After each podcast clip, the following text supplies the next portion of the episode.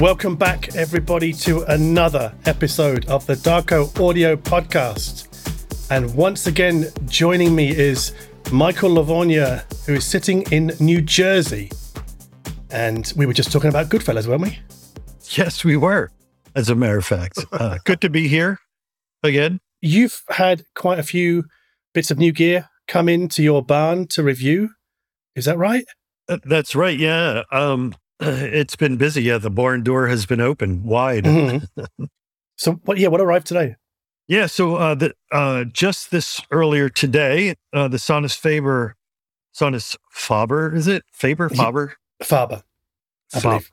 Yeah, the Olympica Nova 3 arrived in a walnut finish. I haven't even had a chance to unbox them yet. They're sitting strapped to a pallet. And directly next to those are a pair of Eggleston Works Oso, another floor stander in this amazing, I call it barn red, but that's not the official name. But they're very nice looking. The finish is really pretty exquisite. Because you must be probably one of the only reviewers on the planet with a space big enough to really do justice to really big floor standing speakers, right? Yeah.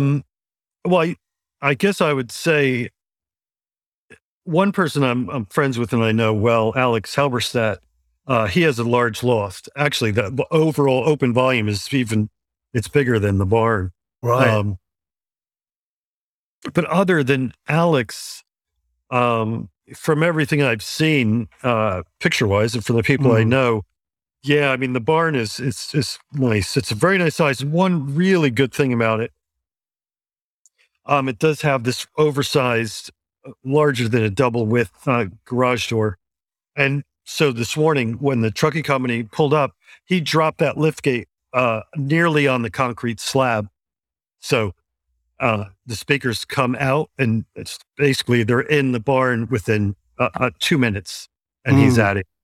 You know, no steps, obviously, no nothing. So yeah, it's really very, very nicely suited for big speakers. And I mean, I've yet to get it something huge, but certainly the space can handle it. Yeah, that's super useful.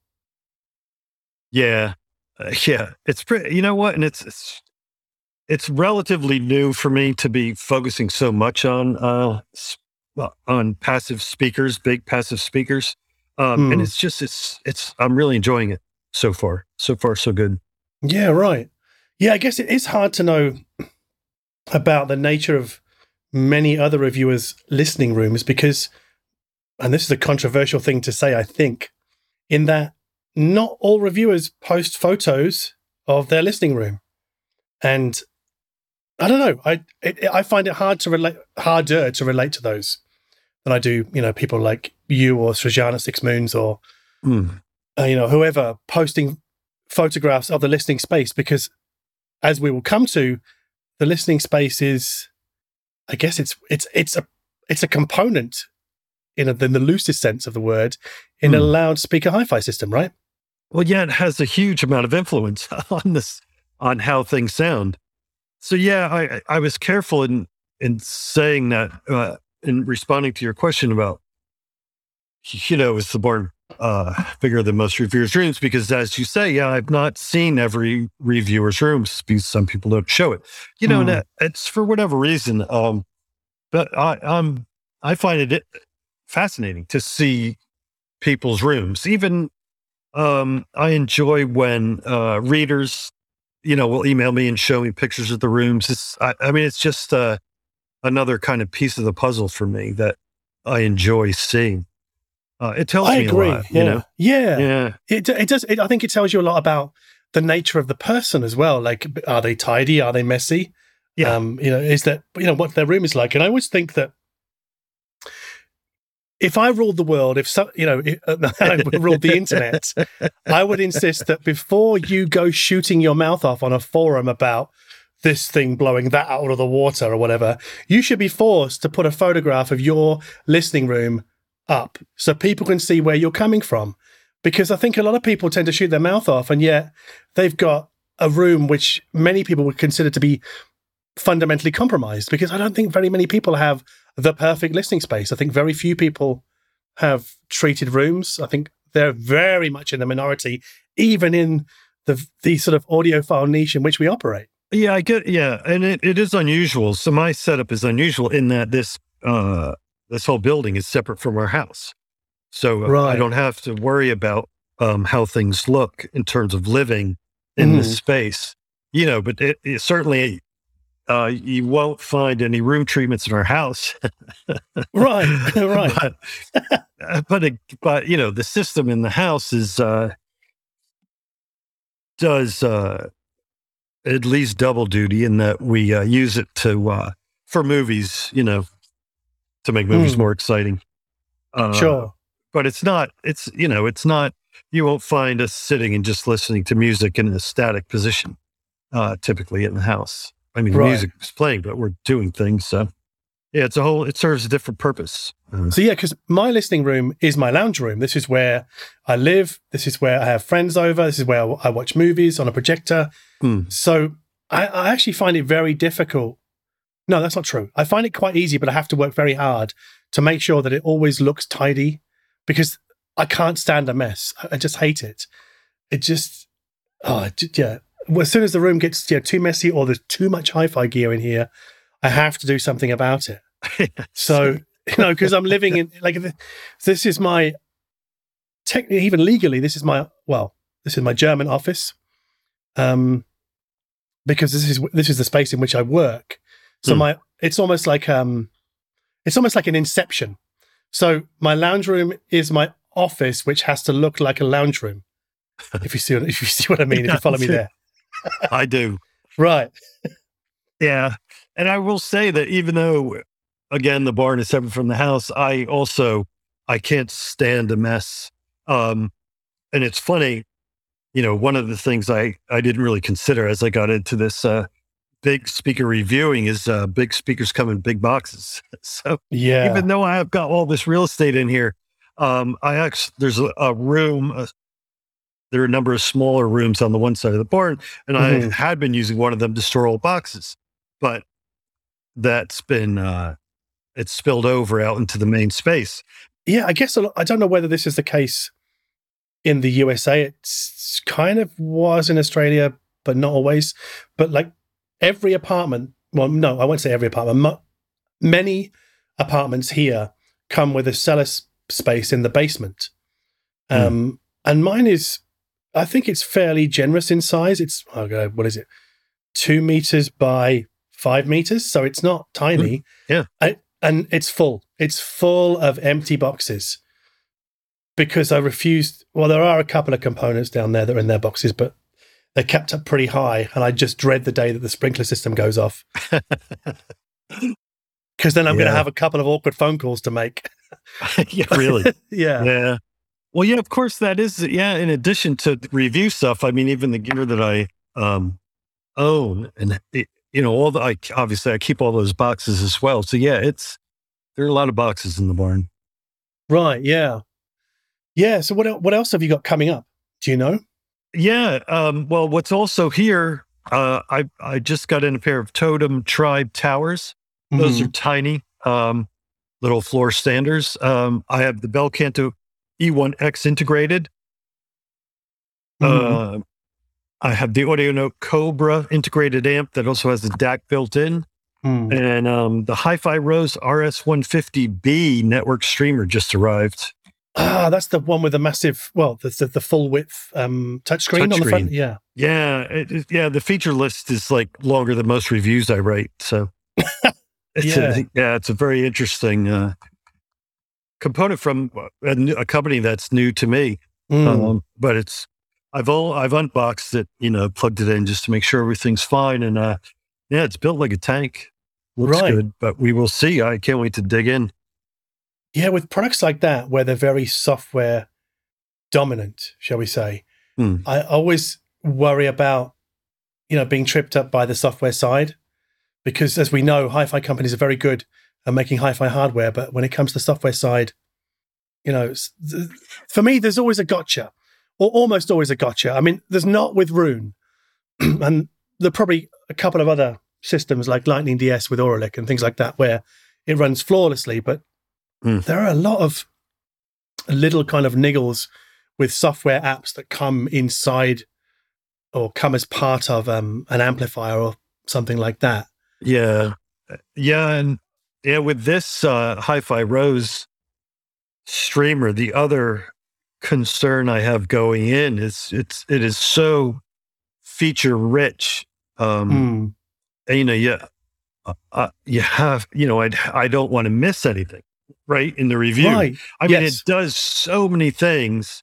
It's a case where I'm going to have to literally step through the manual as you know, as part of the whole process, because it's, you know, it's a complex little machine. Yeah, I mean, I had the same thing last year when I did a video about the NAD M33 amplifier, because it's not just an amp. It has a DAC inside, it's got a phono stage inside. But more than that, and more than the Eigentakt modules that are on the output stage, which was also a key feature, but more than that, it had Dirac room correction built in. Yeah. And when I covered that, that emerged as the key feature of that particular amplifier, less so the Eigentakt modules or the DAC circuit or things like that. But there were so many things to cover. And it's sometimes hard to know where to put the emphasis, right? But I put the emphasis on what I thought made the biggest difference to what we hear through the loudspeakers, and that was the Dirac room correction. Yeah. So you're right. The amplifiers, I guess, are becoming more and more complicated in that respect when they add streaming. Absolutely. And another example, just not all that long ago, I reviewed the Weiss DAC 501, the half size. That's a half size chassis. It's just such a great. It's a streaming DAC, but it also includes room correction. So yeah, I mean, it's you can. It really is quite impressive. And yeah, I agree that room correction is a huge feature. I mean, it's in terms of impact on sound quality, it's a huge feature. See, I would rate it as more impactful than the amplifier itself. You could take a very average amplifier, and if it had room correction built in, it could really become something very powerful indeed. Because let's say you've got some kind of, like, I don't know, 50 hertz room mode. Yes. Well, you can correct that, right? And everybody has room modes, because that's the mathematics of rooms. I mean, so for example, I've got the Lingdorff TDAI 1120 integrated here, and it's a fairly modest looking thing. It's 3/4 width. It looks fairly plain. I love the sort of the Danish utilitarianism of the front panel, and it's got streaming built in, and it covers Google Chromecast, Roon, Spotify Connect, Tidal Connect. Yep. So they've got all that ticked off. There's a DAC inside. There's a phono stage inside. But I think it's probably its biggest selling point is Lingdorff's Room Perfect room correction, which is different to Dirac. And so I'm have to make sure that not only do I cover what the amp sounds like just sort of on its own, and then maybe the phono stage, and then obviously the DAC is part of it anyway, so you can't really separate the two. But then for me, the big thing will be the Room Perfect, because it also does subwoofer integration as well. And so this year I've been doing a lot of that. So yeah, there's just so much to chew on with an amplifier like that. I mean, these sort of, I call them sort of futurefied pieces, but they're essentially they're streaming amplifiers. And yeah, sometimes it's, they surprise you, don't they? Because you kind of go, oh, I didn't expect that to be the most impactful feature of this amplifier, because, you know, everyone was talking about this particular feature before I took receipt of the review unit. And then you kind of go on your own little sort of journey with it as you review it, right? As you will do with the Hi-Fi Rose. Yeah, absolutely. Yeah, the DAC, the Vice DAC was surprising in that regard. I'm not sure. I guess I try not to read other reviews before I complete mine. But I don't recall reading so much about that feature in the DAC. I was not completely surprised that it was there, because I'd done some research on it, but nonetheless, its impact, it was a very pleasant surprise. I mean, I went so far as to suggest that you know, that feature in a DAC makes it more, gives it more universal appeal, if you will, because obviously, it, you know, it will impact, that feature will impact everyone's system, you know, in a very similar way. Not suggesting that everybody's room is the same, but, you know, when you make these corrections to room anomalies, the improvement is pretty clear. But also it's because, I mean, I know we're going to talk about this in a bit, but for me, a DAC is, you know, maybe 4 or 5 spots down my priority list of what I would consider when putting together a hi-fi system.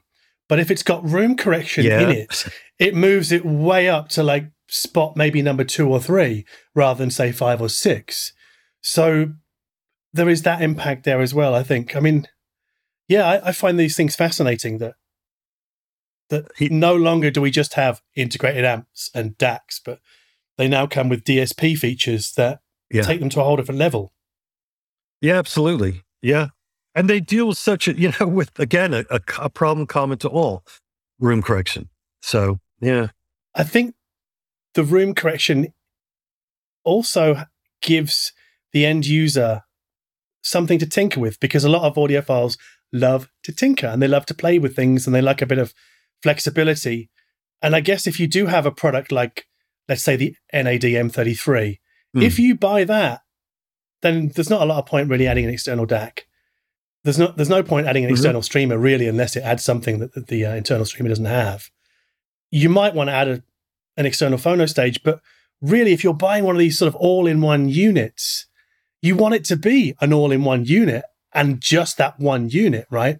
Oh, that's certainly the way I feel, yeah. Right, the singularity is the selling point. So the thing is, for audiophiles, or rather, I guess, old-school audiophiles, is it gives them nothing to play with if it's fixed. But if you have room correction built in, you know, dudes can spend their entire Saturday afternoon just messing around with microphone readings and different target curves and things like that. And it gives them that flexibility, something to play with, and then talk about with their friends online, you know, and talk about how this curve blows this curve out of the water. Well, yeah, the other, or another aspect of having that functionality in your hi-fi, wherever it might reside, is that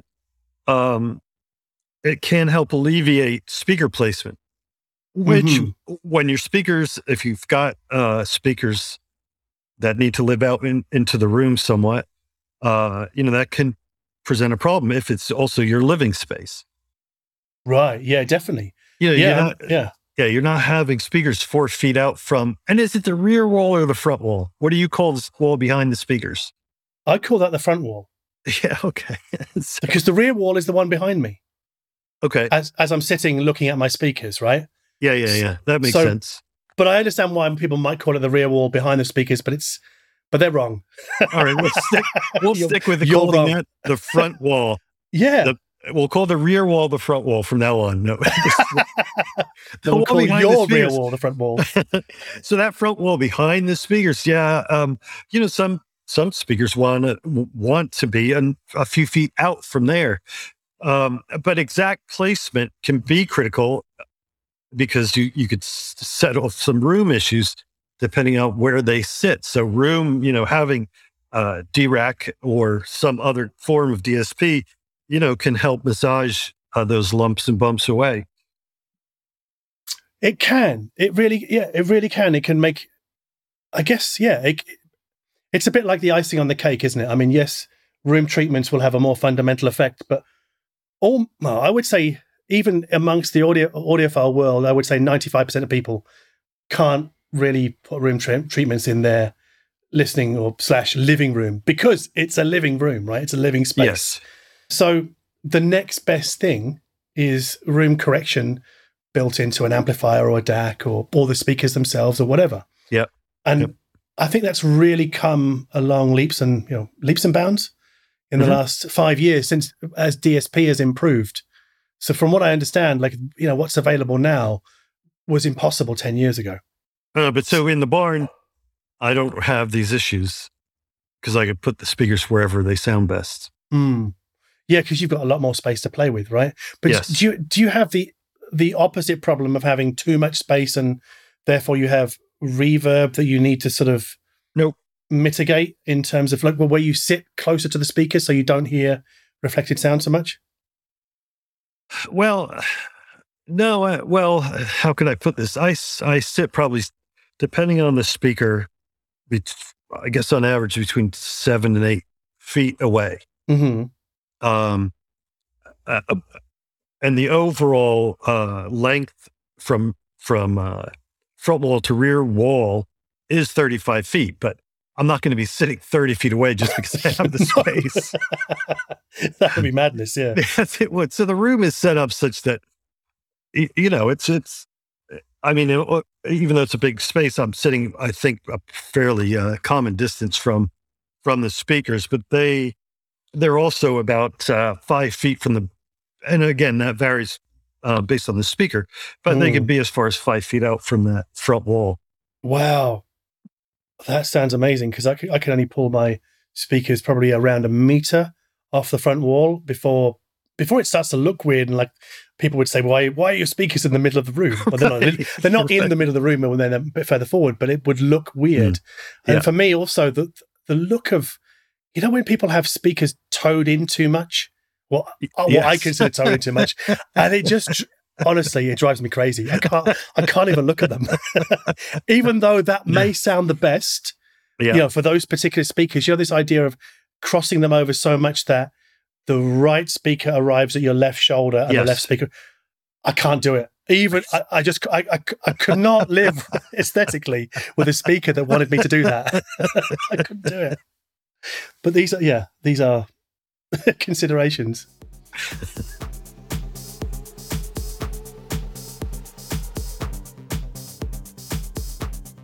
We should really get on to talk about the main topic today, which I guess, well, let's start with an email that a reader sent me 2 days ago. And he said, this was the opening line, pretty good opening line, actually. Why don't you just say you are anti-high res and DSD and be done with it?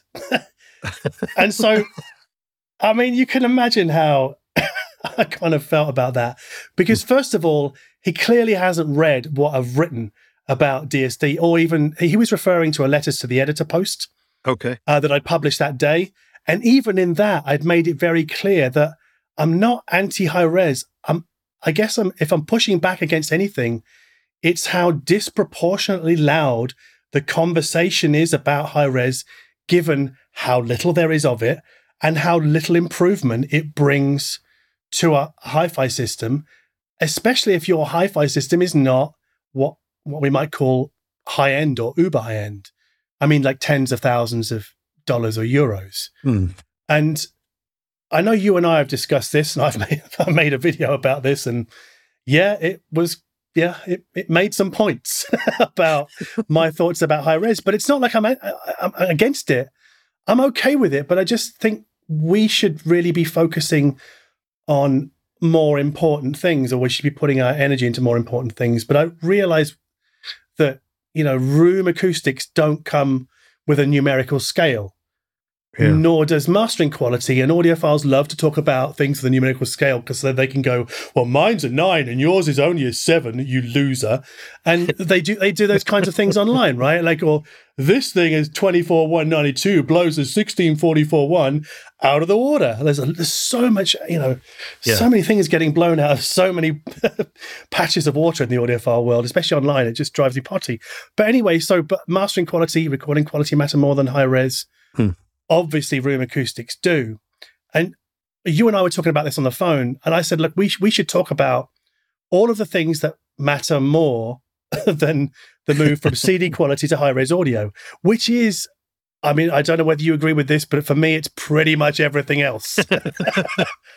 But I realized that audiophiles love to talk about high-res because, well, it's kind of easy.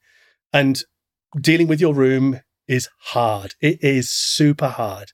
And I'm sympathetic to that. You know, it is difficult, but I guess, and I think when we were talking about it, well, I stole your idea I wrote this up. I did. You said, the first time. No, okay. Yeah, not for the first time. Because you said on the phone to me, hey, I just cannot make a singular argument to anybody that I know that they should get into high-res audio right now.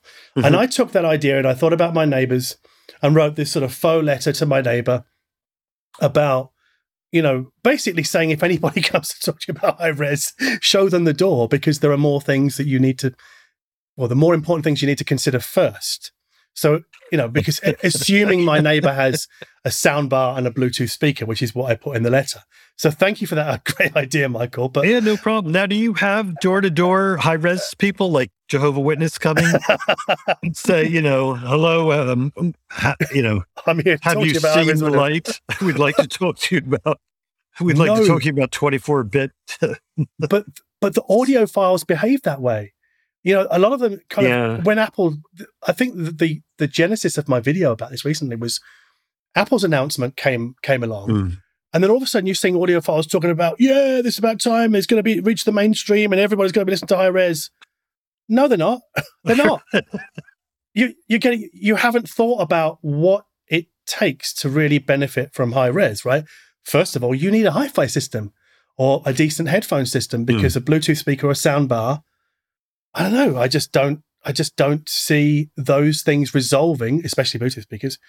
Well, it's impossible to resolve the difference between a Redbook CD stream and a high-res stream. But yeah, I guess I'm trying to figure a way to say it without being super offensive. But it seems to me that there's a contingent of audiophiles who they take something like high-res. Or, well, let's stick with high res. And they turn it into some kind of weird abstraction that then gets imbued with all of these traits that don't belong to it. Almost as if it's got, you know, like it becomes unethical and moral and almost like a living creature. And how dare you say anything bad about high res? It's our savior. It's, you know, it takes on... so much more weight and importance than it actually has. So for example, a friend of mine, who I grew up with, we were just away for a weekend, and he said, "What, we're sitting on the beach?" And he's like, "Oh man, you know, I just wanted to ask. I have an amplifier that drives these outdoor speakers, and it just stopped working. So what would you recommend?" And you know, I didn't say, well, first of all, it's got to do high res, right? Yeah, because it does. Like it doesn't have to, right? But for me in my everyday and in my review, in my normal routine of life, high res is not a thing. It's not a thing. Just like Antifa's not a thing. Sorry, but these aren't things. You know, if you want to get into a conversation about recording quality and what's the best, you know, container to deliver music in, that's a conversation maybe of interest, although I'm kind of fried on it after all this time. And MQA drove the stake into any rational conversation one can have about these matters. But it's just not a thing. It's just not a thing. You know, it's just like, okay, so it's nice to have, oh, look, you know, that new record I want to listen to. Look, in Qobuz, they've got a 24-bit 48 version. Yeah, great. But it's like, if I do that same search and I find that new record and it's 1644, I don't go, oh, crap. Right. Oh, it's only 1644. Because it doesn't mean anything. There's no meaning one can attach in abstract terms to those, like to that difference. Oh, look, there's a new record. One's a 1644, one's a 2448. Does that tell you anything? It tells you absolutely nothing. Period. Right, nothing. Because one could be an amazing recording, and one could be pretty poor. Right. Right. And not to mention the music, and it just doesn't come into play for me. So yeah, I agree. It's like shy high res, and I am anti making a hero out of high res. I'm not anti high res, but I'm anti making high res out to be the savior of music, because it just will never be. It isn't. It hasn't been. And it's not going to be. That's not, you know, and now Apple, of course, is saying that, you know, Atmos and spatial audio is going to be the savior of music. And I also am like, yeah, really? I don't think so. But we've been down this road before in different ways. And, but again, it's, music doesn't need a lot of help. Well, I mean, I think I stole another idea from you. I've just realized. So I'm going to keep count here. Well, this is getting you back for all that show report coverage that you sort of, how do I politely say, that you carefully browsed, you know, you saw my video and was like, oh, that's really interesting. And then I can write that up on my website. I call that research, Sean. That's research. Yeah. Anyway, so in a video I made last week about dongle DACs, I did quote you as saying, you know, like fussing over high-res audio is like going to a Michelin-starred restaurant and fussing over the silverware, over the cutlery, over the dessert spoon. You know, it's, and I think that's a great analogy. Or is it a metaphor? I never know. Somebody will correct me. I think it's an analogy, but anyway. Yeah, I think that's an analogy, like that. Yeah. But we've sort of beaten this drum many times before, and we decided in this podcast we would talk about all the things that matter more, but we would start from a point of view like of you, if you don't have a hi-fi system, where do you start with? You know, what things do you have to consider before you even think about high-res audio. Mm-hmm. And there's a long list of things to consider before high-res audio. And I think if you don't have a hi-fi system, the first thing that you should think about are loudspeakers, right? I agree. Yeah, that's been my position for a long time, yeah. Right. So, and I think that's a standard sort of salesperson's position if you go into a hi-fi store. I think most reviewers would agree with that. Like, I think most audiophiles would agree the speakers, they definitely have the most impact upon sound. I know that's a bit controversial for the people that like to get all antsy about source first, but I would point out that in order to resolve a high-quality source, you need to have a high-quality hi-fi system in place first. So you need to have the plumbing in place before you can pipe water down it. Yes. So in, you know, our first piece of, I won't call it plumbing because you use that word to describe something else, and I don't want to botch that for you, although I could do. It could be fun. But if you're going to steal from me, do it correctly. Exactly. Right. So loudspeakers first. Now, how does somebody know where to start when they're looking for speakers? Yeah, that's a great question. I mean, I would assume that a few factors would help inform that decision-making process, right? Mm-hmm. One of them is budget. Mm-hmm. One of them is the room that the speakers are going to live in. Mm-hmm. Well, that's, you know, actually that's pretty much it, isn't it? I mean, yeah, that pretty much is it. Yeah. It is. And I know maybe it's unrealistic to try and impose having an overall system budget when you start out.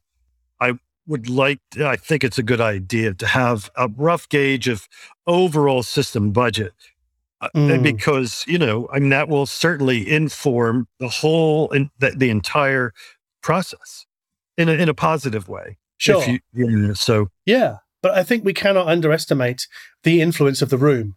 And I really wish that I'd been hammered about this when I was starting out, because I just ignored people who talked about the room. What do they know? You know, because this is a typical attitude that you have when you're starting out with something. Is like, what do these people know? I know what I'm doing.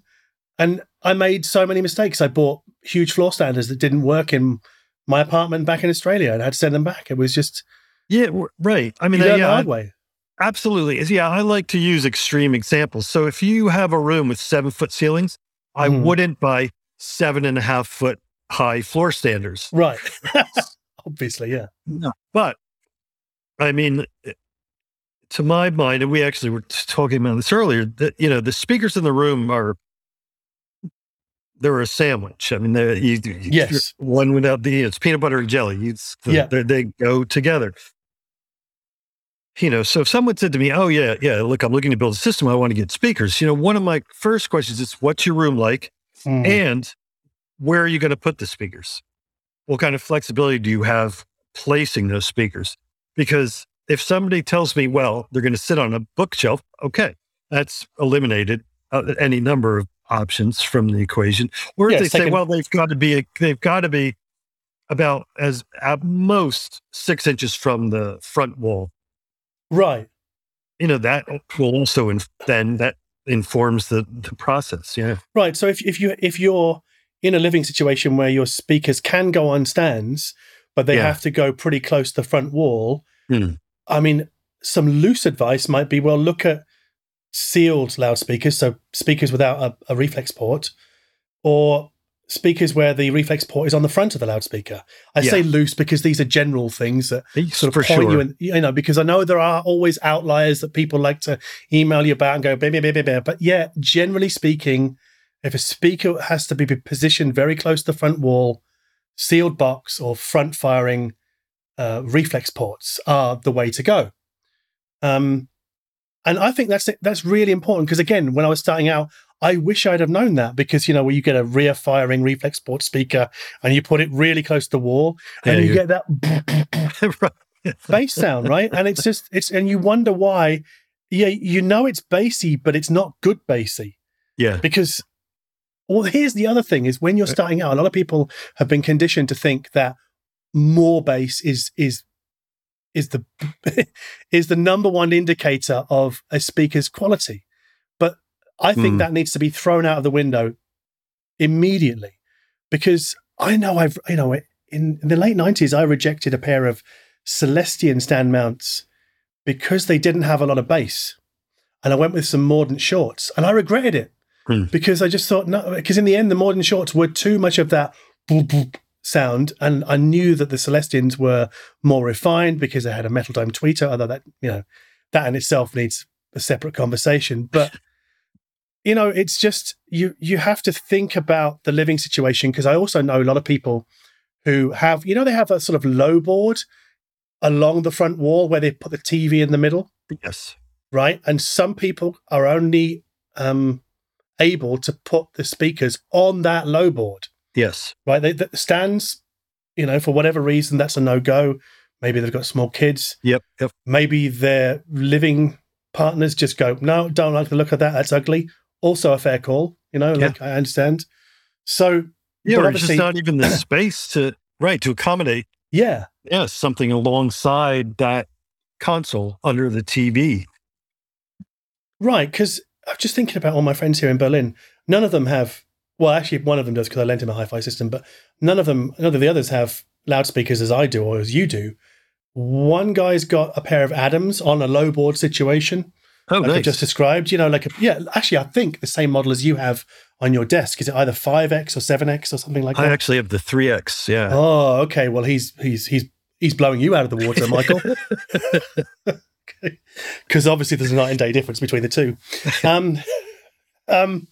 So, yeah, I think thinking about if you've got a large room, then probably you can accommodate a floor-standing loudspeaker. And I'm not saying that floor standers only go in large rooms. I have to. This is the thing about when you talk about hi-fi, you have to qualify everything, and you also have to cover off all the things you didn't say. Like, why didn't you do that? Why didn't you mention that, Dak? Right? You have to cover off every angle. It's a bit frustrating you know, at times, but I mean, you have a space for floor standers, and I could probably squeak them in, and I have done, but I've never really been happy. So I tend to stick to stand mounts wherever I've lived. Yeah, it works for me, you know. Well, stand mounts tend to be more forgiving, right, in terms of setup placement.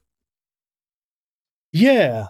And also, for me, I mean, as I've discovered this year twice now, is that you can get an amazing sound when you add a subwoofer to your stand mounts. Right. It's not easy to integrate the two, but when you get it right, by goodness, it's incredible. Now, I guess, is that obvious to the newcomer?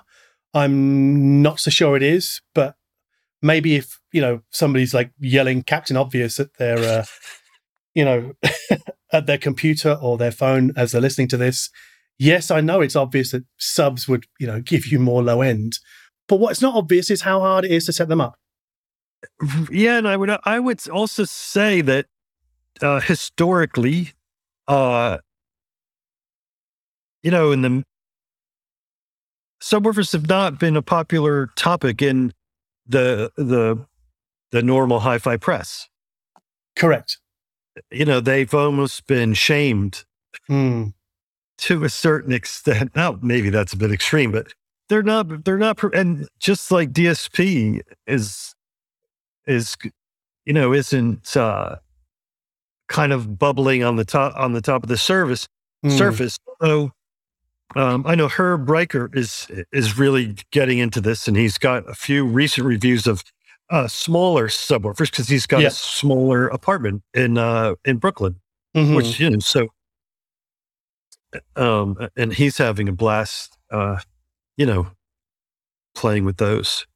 I would bet that 90% of people listening to this have what we might call a medium to small, and mainly small, lounge room / listening room. I think this is the way the world is going. Not everybody lives in the USA or in the middle of Australia on a, you know, like a 12-acre plot or whatever. They can have a massive house. And I think a lot of people are trying to maximize sound quality in small spaces. And I've got to say, I have never known entry-level loudspeakers to be as good as they are right now today. There are so many fantastic options out there. Yep. Yeah, absolutely. I mean, I want to throw this in here as an aside, but what speakers look like, to my mind, is an important factor, much more so than anything else we're going to talk about. Agreed. Because everything, right? Because they may be living in your living room out as if they're a piece of furniture or some other decorative item. They are a piece of furniture. That's exactly what they are. They're furniture that make sound. Yes, absolutely. So, you know, I would never own a pair of speakers I didn't like looking at. I don't care, you know, they might be, you know, blow everything out of the water for half the price, but I'm just not going to go there. You know, you do see a lot of, I mean, I do see a lot of photos online, Instagram, places like that, where you see a 5.1 system. Let's say it's a Klipsch. So you've got those big copper-colored drivers, and there's like two floor stand, there's a center channel, a sub, and then there's the rear channels, and then there's a TV the size of your house, and it's got a blue light around the edge, you know, the kind of LED lighting. And so it's all mood, so that the normal lights are off. And I just look at that and go, no, that is the opposite of what I'm about, even though I have some fairly funky-looking wall panels on my walls here. Yeah, but I'm just, I do think that the aesthetics of a speaker come into play, and it just does. In other words, like if I had a reader, you know, ask for speaker recommendations, and they came back and said, you know what, I'm going to scratch that one off the list because I don't like the way it looks. They're going to be, sure. Totally. Makes perfect sense. Yeah. Well, I think the stands actually have more of, I mean, they're generally larger than the speakers, so they have more of a visual impact. And I've always used Atacama, but I'm just, for the last 10 years, I've just used basic Atacama $100 stands, but I'm changing them this week to something that I think looks nicer. And the only reason I've done it is because of aesthetics, because I think these stands will look nicer in my videos. And obviously aesthetic considerations are more important now than they ever were, but also because I got to look at them all the time, because I'm looking at my Wilson Tune Tots right now, and I got the Tune Tot matching stands for those at the moment, and they look for me. I think they look the business. Yeah, but not everybody's taste, you know. But I think right. So I think the stand and its aesthetics. I would say the stand's aesthetics are more important than what it really does for the sound of your speaker. That's probably controversial for diehard audiophiles to hear, but if you're starting out, I think you'd be like, yeah, I want something that looks good.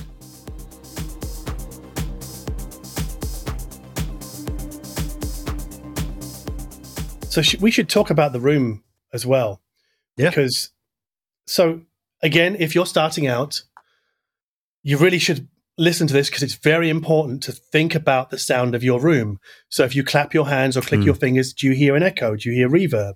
So if you do, then you need to try and do something about that. Now, I'm not suggesting for a minute that any beginner should go straight to GIK Acoustics website or similar to get a bunch of acoustic treatments. I'm saying if you've got a hard wood floor or you've got tiles, you need to get some rugs down. Yeah. If you've got big windows, you need to get some heavier curtains up. And then also heavy furniture also helps, like having, you know, a thick couch. And then actually on the rear wall, I have all my CDs stacked up on the rear wall.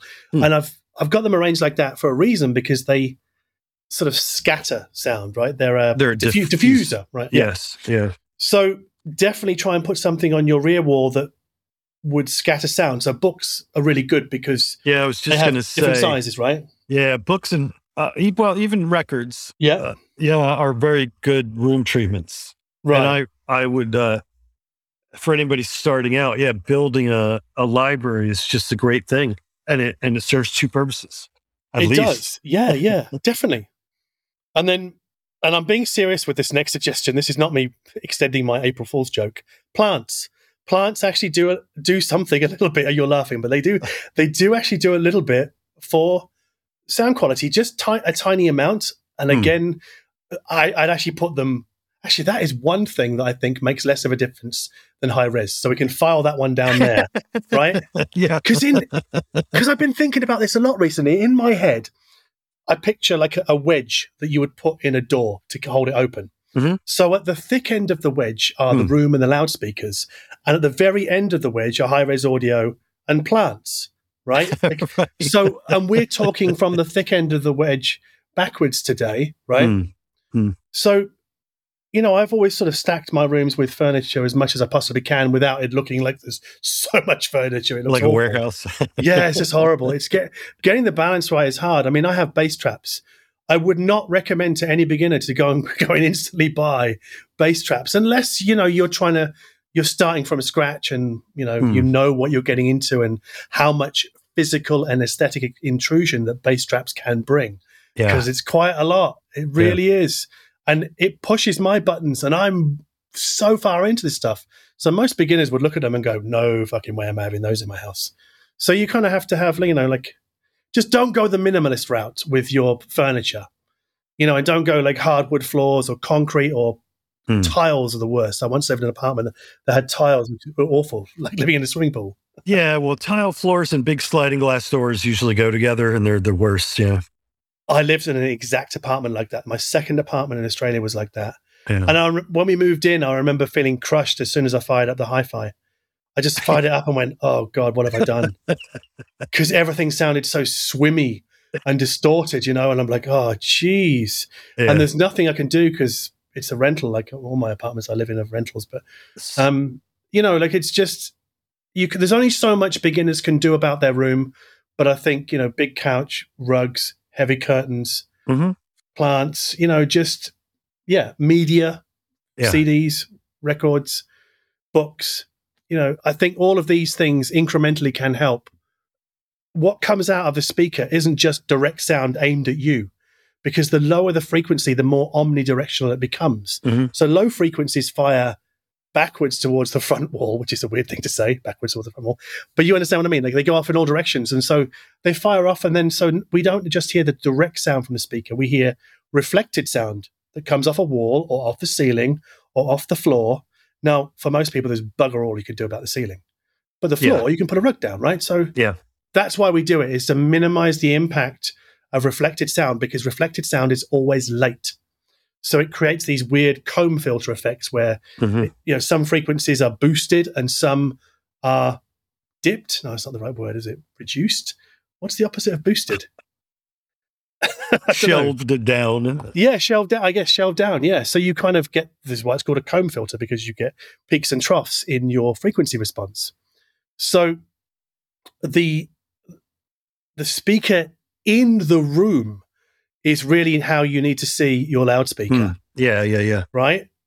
Yeah, I thought maybe you were going to go here, and that is, because you mentioned earlier that you bought a pair of floor cinders that, and where I was going is that you could get a speaker that is too much speaker for the room, period. There's nothing you can do about it. Exactly, yes. And I can, you know, while I understand the desire to get a full range speaker, I mean, we have to be realistic and look at where these things are going to live. And if the room cannot handle them, you're doing yourself a big disservice by buying too much speaker for the room.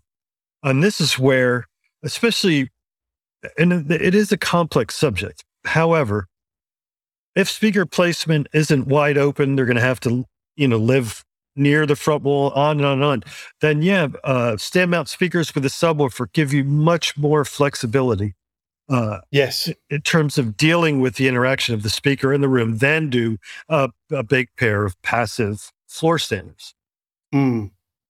Well, yeah, because with the sub, you can turn down its gain, relative to the stand mount, to the main speakers. And if you've got floor standers where the bass is part of the speaker, you can't do that. The bass is as loud as the rest of it because that's how it's designed. And the speaker is not aware of how much room loading is going on with your bass.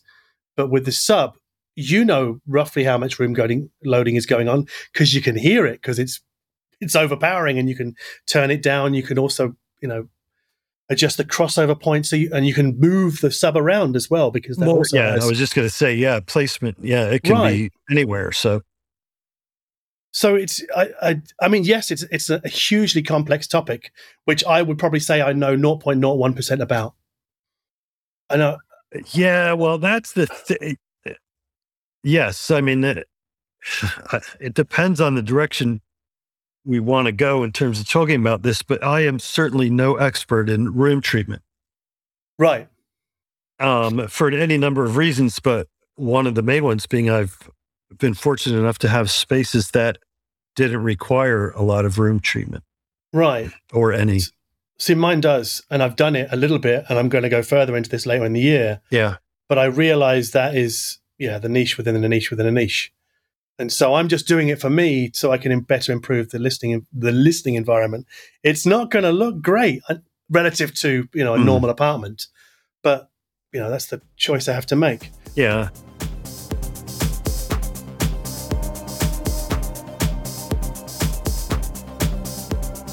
Now, so I would, hand in hand with stand mounts or bookshelf speakers, depending on budget, but to my mind, a lot of people who are just getting started who are not planning to spend thousands and thousands of dollars on a system can be very well served with powered or active speakers with the amplifier built in. Mm-hmm. And that's another topic that hasn't been at the fore in, let's say, mainstream hi-fi publications. Active speakers have also, I guess, taken a back seat to passive speakers for whatever reason. Mm. Well, I think the reason is people, audiophiles, like to tinker. Yeah, as we discussed before, they like to play around. They like to upgrade different components. But I'm not so sure that when you're starting out, that should really necessarily be a consideration. You want the process to be as simple as possible because building a hi-fi system is hard at the best of times. Hmm. So, as you've said, powered/active speakers where the amps are inside the speaker, that takes a lot of the pain away of trying to, this is the next thing you should consider, right? After your speakers, You've got to find an amplifier that will power those loudspeakers. Mm-hmm. Now, yes, you can go pre-amplifier with a separate power amplifier, but I think for most newcomers, forget that. You want an integrated. Yeah. Where everything's all in one. And then you need to know things like how efficient your loudspeaker is. So that means it's SPL at 1 meter when fed with 1 watt, right? Hmm. So your typical stand mount is about 85 dB, 86. Some go down to 84. And then you've got speakers that go all the way up to like 103, which don't require a lot of amplifier power at all. But most stand mounts, you're going to want, generally speaking, a decent amount of power. I would say minimum 60 watts per channel, maybe 80. I don't know. What do you think about this? It's always a thorny one, isn't it? Well, it is because it really is. It's not super complex, but in addition to sensitivity, we need to talk about impedance as well because that combination creates the load that the amplifier sees. Yes. And so if the speaker dips down to 2 ohms, and there are speakers out there that do, then you're going to need more power to handle those. And it's not even just a question of power. So that it does, and I am not, it's like my head starts to hurt when I started talking about these things, because to my mind, when looking for speakers, I have to say, I am a huge fan, if you're getting passive speakers, of buying speakers that present a reasonable load. That's just the way it goes. And the rare exception, I have heard, old Quad 57s, Maggie's panel speakers sound brilliant, and they have a sound of their own. I understand the appeal. And so, in those cases, go for it. And you're going to need to be very selective about the amplifier you make with, certainly with Quad 57s and Maggie's, they've got their own requirements. But with normal passive box speakers, I just say buy efficient speakers. It will make your life so much more pleasant going forward, because it opens up the type of amplifier you can make them with to basically anything and everything. When we were talking about loudspeakers before, I was thinking, should I make suggestions? But I don't want to make suggestions of models, but I would suggest people look into brands, right? Brands like Q Acoustics, Wharfdale, Mission, Kef. Have I just reeled off a whole bunch of British brands? Elac. Who else does really good stuff at the entry level? Triangle, the French company.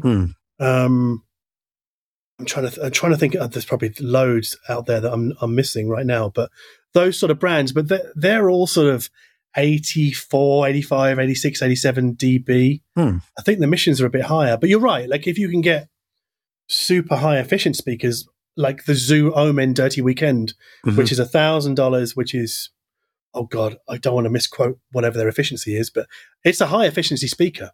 I would think it's approaching 90, if not, or if not even a little higher, So you can pretty much drive those with most amplifiers. But I haven't, with my sort of experimentation with Missions and Q Acoustics recently, most amplifiers that I have here, 60 watt per channel, which I think is the name Unity Atom. I think it's 60 watts per channel. But then again, because you touched on this, but current delivery is also important. But that's not numerically indicated on the box. So you've really got no idea. You just have to hope that the amplifier, as well as having enough watts, also has enough current delivery. So really, the watts per channel is, I won't say it's a red herring, but it's not the complete picture, is it? It's just part of what you need to know. Right. And that's, and this is where I'll tip my hat to John Atkinson and the measurements that he provides in Stereophile for speakers.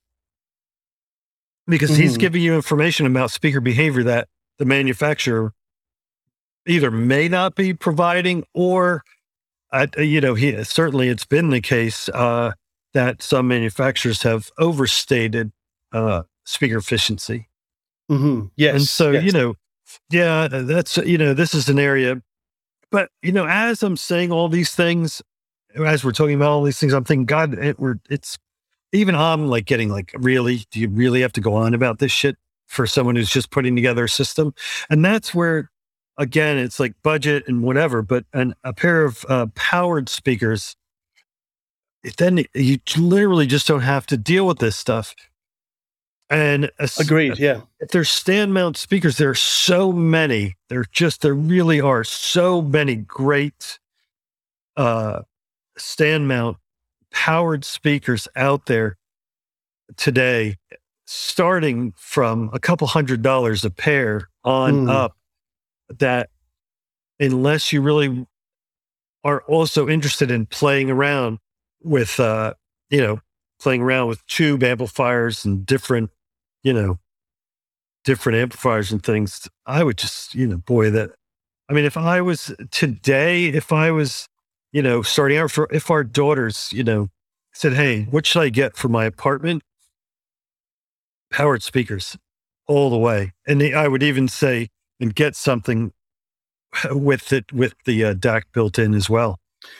And then it's just stream to it and you're done.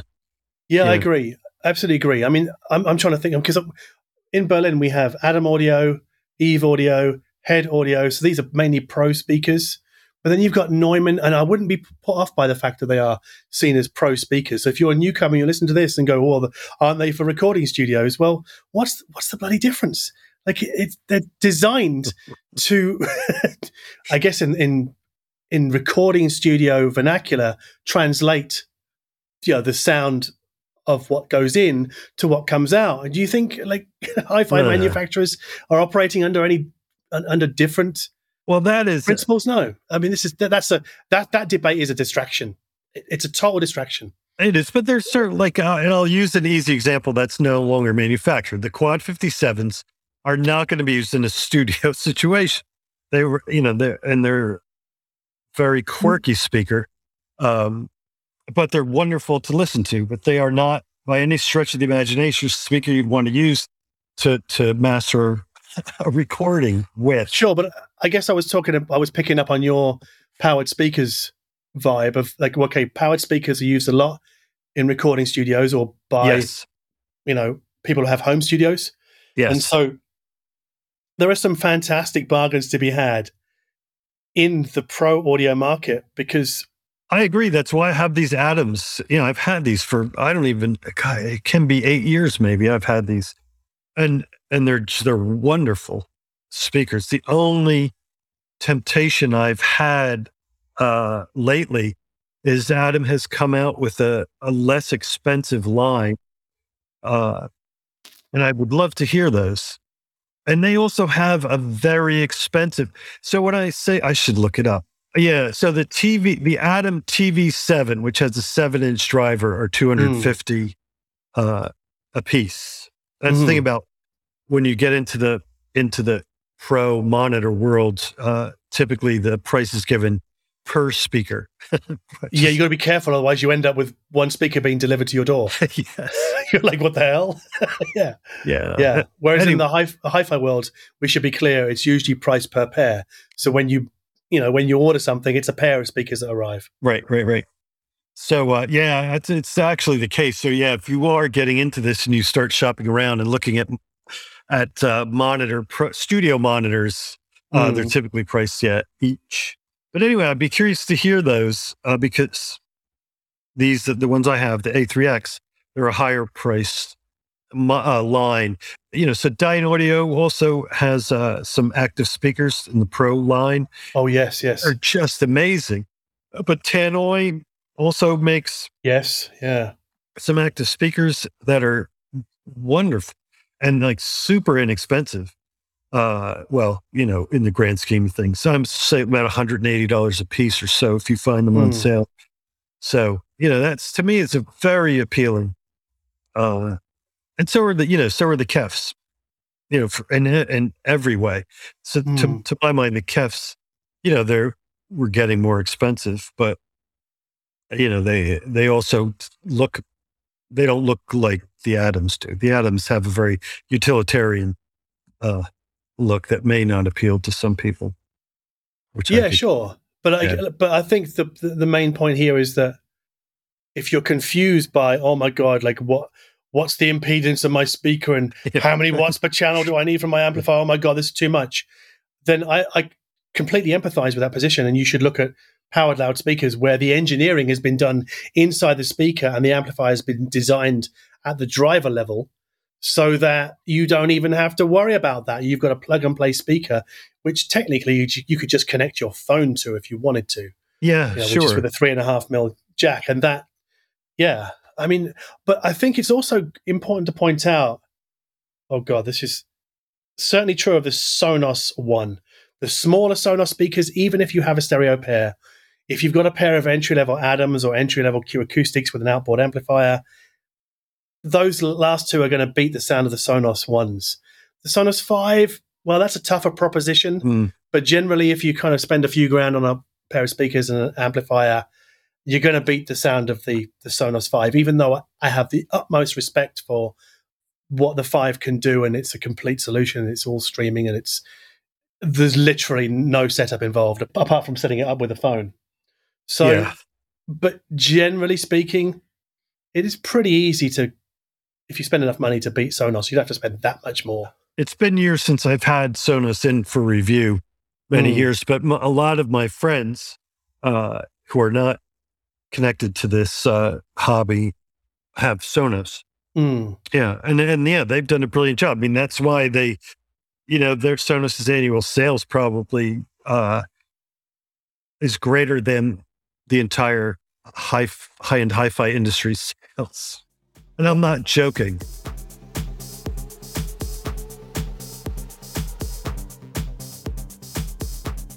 I want to sweep something up a little bit about amplifiers and drive, you know, getting the amplifier that can power the speakers. I think for the most part, the reason for that conversation is for people who are considering a tube amplifier. Because if you're getting a solid, any kind of solid state amplifier, here's what I would say. Just get at least 100 watts a channel, 150 watts a channel, and you don't have to even think about this conversation unless you get, again, some panel speakers or some.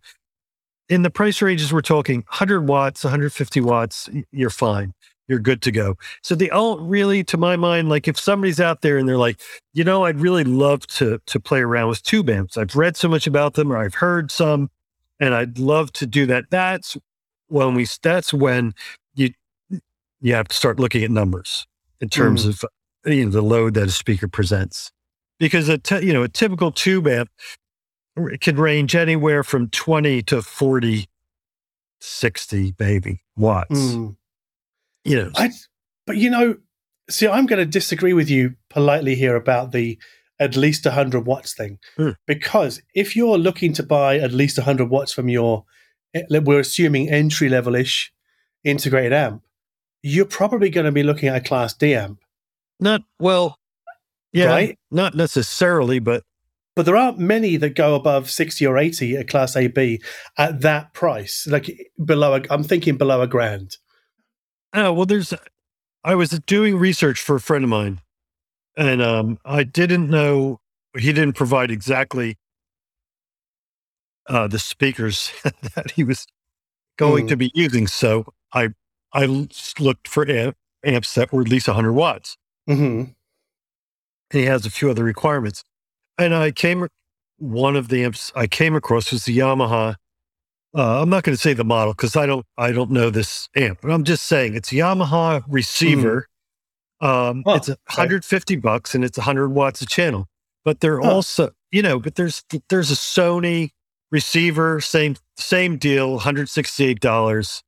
And there and other brands as well. The Sony's 90 watts. I forget, you know, there's a Denon, there's right on. And, you know, so yeah, they're under $200, 100 watts. And these are not digital amps. Right. So they're Class AB amplifiers. They're Class AB, yeah. Right. Okay. So, you know, but that being said, and I did this because he already has speakers, right? If he did not already have speakers, I absolutely would have recommended some powered speakers.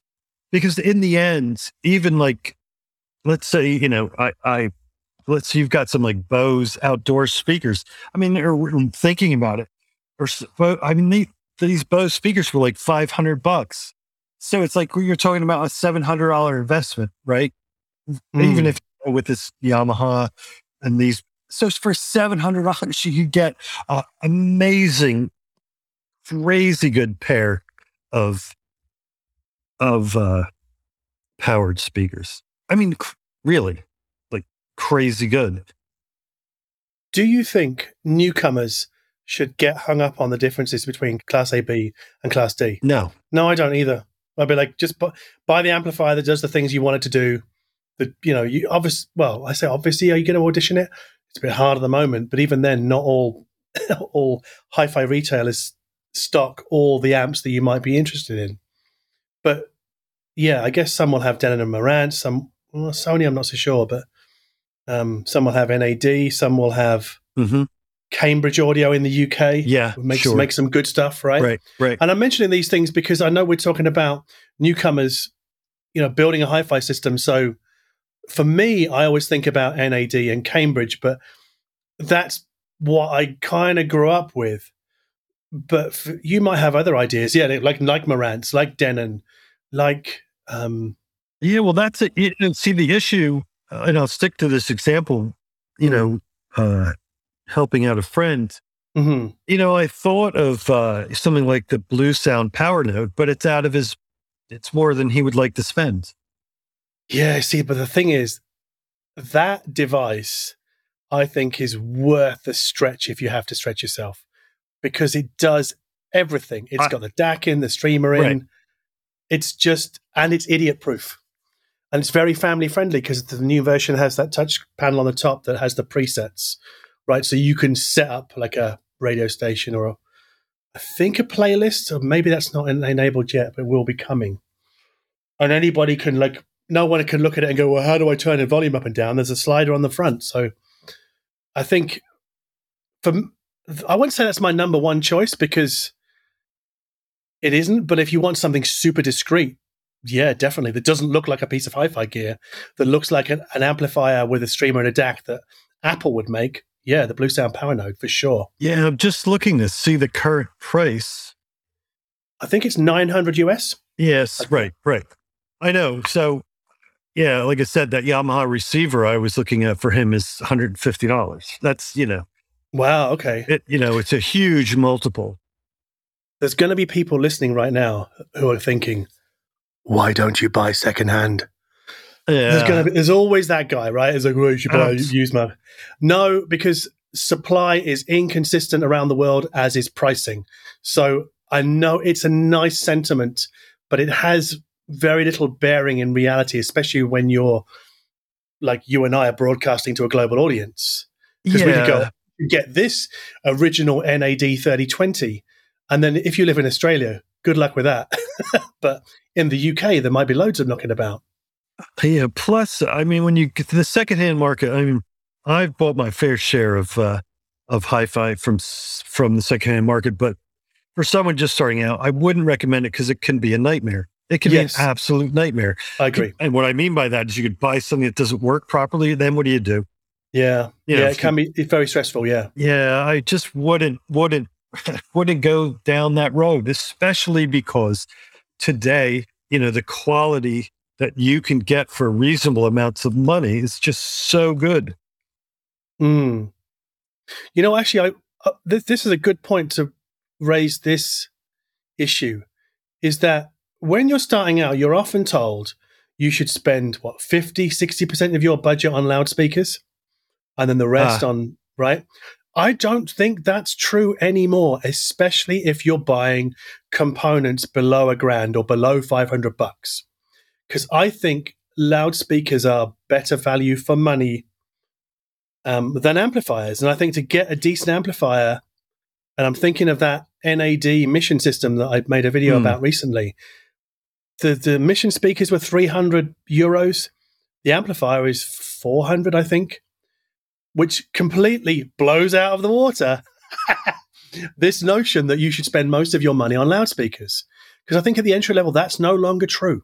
Mm. I think you almost have to spend more money on the amplification because there's no cheaping out on it.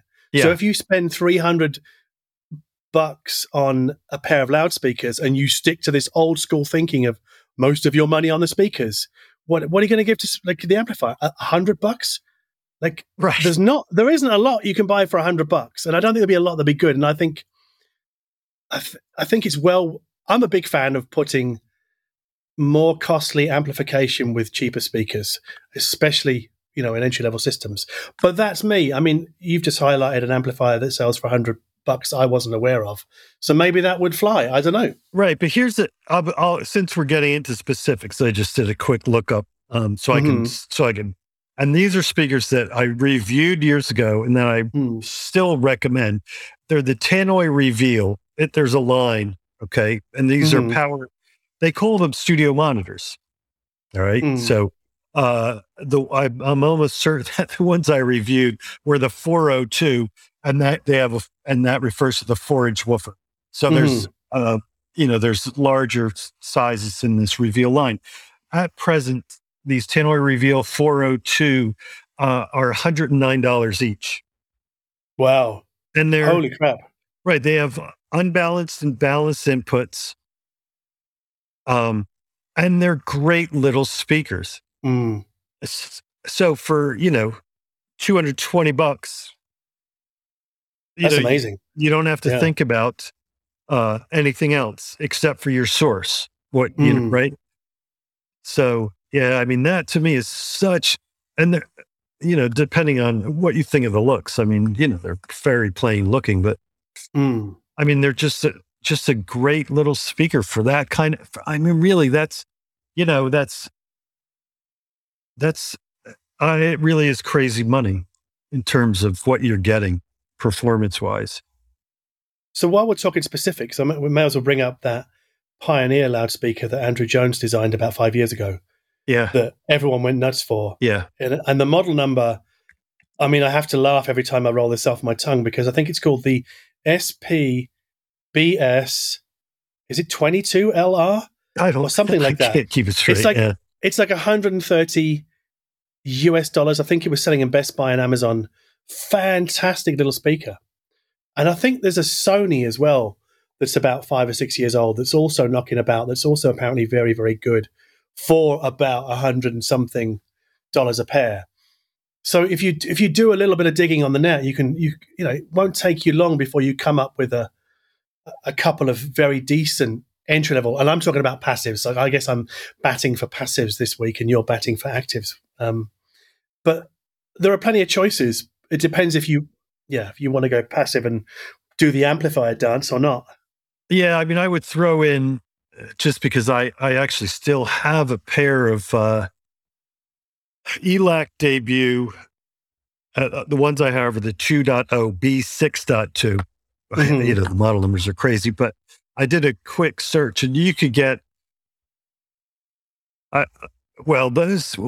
could get a pair of the debut 2.0 B5.2s for $200 for the pair. And they're a passive speaker, but you know, those, yeah, it's Andrew Jones again, but there's a lot of options out there, you know, for not a lot of money. I guess the reason why I'm sticking to this powered speaker thing is because I don't know, to my mind, it makes so much sense. Of course, with these, with these Tenoys, right? You're talking about, they have one input. Mm-hmm. So keep that in mind. And I guess the other speaker that you and I both spoke about on the phone the other day was the Vanatoo powered loudspeaker. Yeah. There's two different models, right? Yeah. I had the first one. I remember it having a lot of low end. They do. Because of the don't they have a radiator on the back? Yeah, they do. So the two... They have the Transparent Zero, was that their first, right? That was the first one that came out, or no? No, it wasn't. The Transparent One. I'm thinking it's 2014 that I've tackled those, yeah. Yeah, so, right.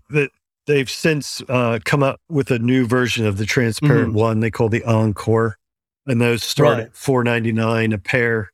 Yeah. And then they came out with the less expensive, the Transparent Zero, that started at $320. A pair. Mm-hmm. But yeah, both of their speakers offer a ton of bass. And they're very impressive speakers as well. Yeah, they are very good, especially if you are that kind of listener who says, no, I absolutely want a lot of bass. Yeah. I mean, you know, because there are people like that. Yeah. I mean, some people will kind of compromise and go, okay, right, I realize that sound quality isn't all about the amount of bass you have, but some people will just want to stick on that idea. Well, if that's you go and look up Vanatoo, Vanatoo. Yeah, for sure. And both of those speakers have DACs built in as well. Right. So we should move on to DACs, because if we assume that you've bought a pair of passive loudspeakers and outboard amplifier, like an external amplifier, or a pair of powered/active loudspeakers. We won't get into the differences between those two right now, but just assuming the amps are inside the box and you have to feed an analog source into the back, right? Right. You could connect your phone's headphone socket, if it has one, to that system, or you could connect your laptop's headphone socket, But I mean, what are the drawbacks of that, Michael, as far as you, the way you see it? Of going analog out of your phone to your laptop into it's going to sound shitty. That's the drawback. Yeah, it's going to sound, I mean, I wouldn't say shitty, but I would say it's going to be okay. But if you get an external DAC, a USB DAC or something like that, it's just going to be, you know, audiophiles love to say this phrase, and it makes me cringe every time I say it, right? Orders of magnitude better. Right? What is it about orders of magnitude? Well, was this something that people in the 60s and 70s were taught at school? Because I must have, I missed that lesson. I may have slept through that class, is highly likely. Right. So I don't use that phrase, but. Right, but you see it a lot, right? Orders of magnitude better. But yes, I think an external DAC, like something from Shit, AudioQuest, Topping, all of these $100 units, Helm Bolt, like these little dongle DACs I've been speaking about recently, THX Onyx, Zorlu Stella, I'm trying to think of other $100 DACs. They will all sound better than the headphone socket on your laptop or your phone if it has one, right? Yeah, they will. And the thing I like about dongle DACs, especially for this, if I was putting together a system for the first time or recommending a system, is you could take them on the road, you know, so they serve. Yeah. I really do. I do like, and really the Helm Bolt and at the $100 level, the Helm Bolt is really among my favorites. Because I just reviewed a whole bunch and I really like the Helm Bolt. I still like the Dragonflies. The THX, I really like that, their DAC as well. And we're talking, well, the Cobalt is up to 300, but the Dragonfly Red's at 2. The THX DAC, I think, is at 2, and the Helm Bolt's at 100. And any one of those will offer much better sound than what comes out of a laptop or a phone. It will certainly sound, just better. You'll hear more of what's in the recording, to quote Billie Eilish. Right, but you also get better separation. You get more detail. You get a better sense of space in the recording. Yeah, and things will sound more like they sound in real life. Yeah, this more saxophone realistic. Saxophone will sound more like a saxophone, and on and on and on. Yeah, but the thing about the Helm Bolt is it does that has a gotcha with the hi-fi system because it has that auto impedance detection, and so it drops its voltage from 2 to 1.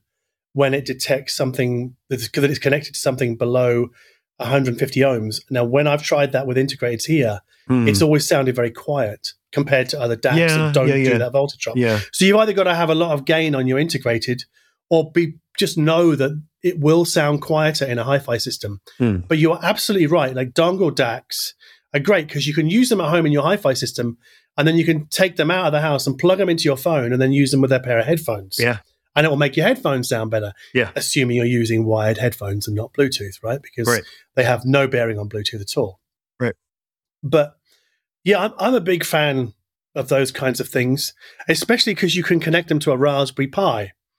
And that's a whole other world. I don't want to get too much into the Pi world today, but it does sort of bring us along to streaming sources, like how you get your music from where, from the cloud, from, I don't know, Apple, Tidal, Qobuz, Spotify, into your newly built hi-fi system, right? So let's say you've got your speakers, your amp, your DAC, and maybe the DAC is connected to a Pi or a laptop. Obviously, if it's connected to a laptop, you have an interface already, the keyboard and the trackpad.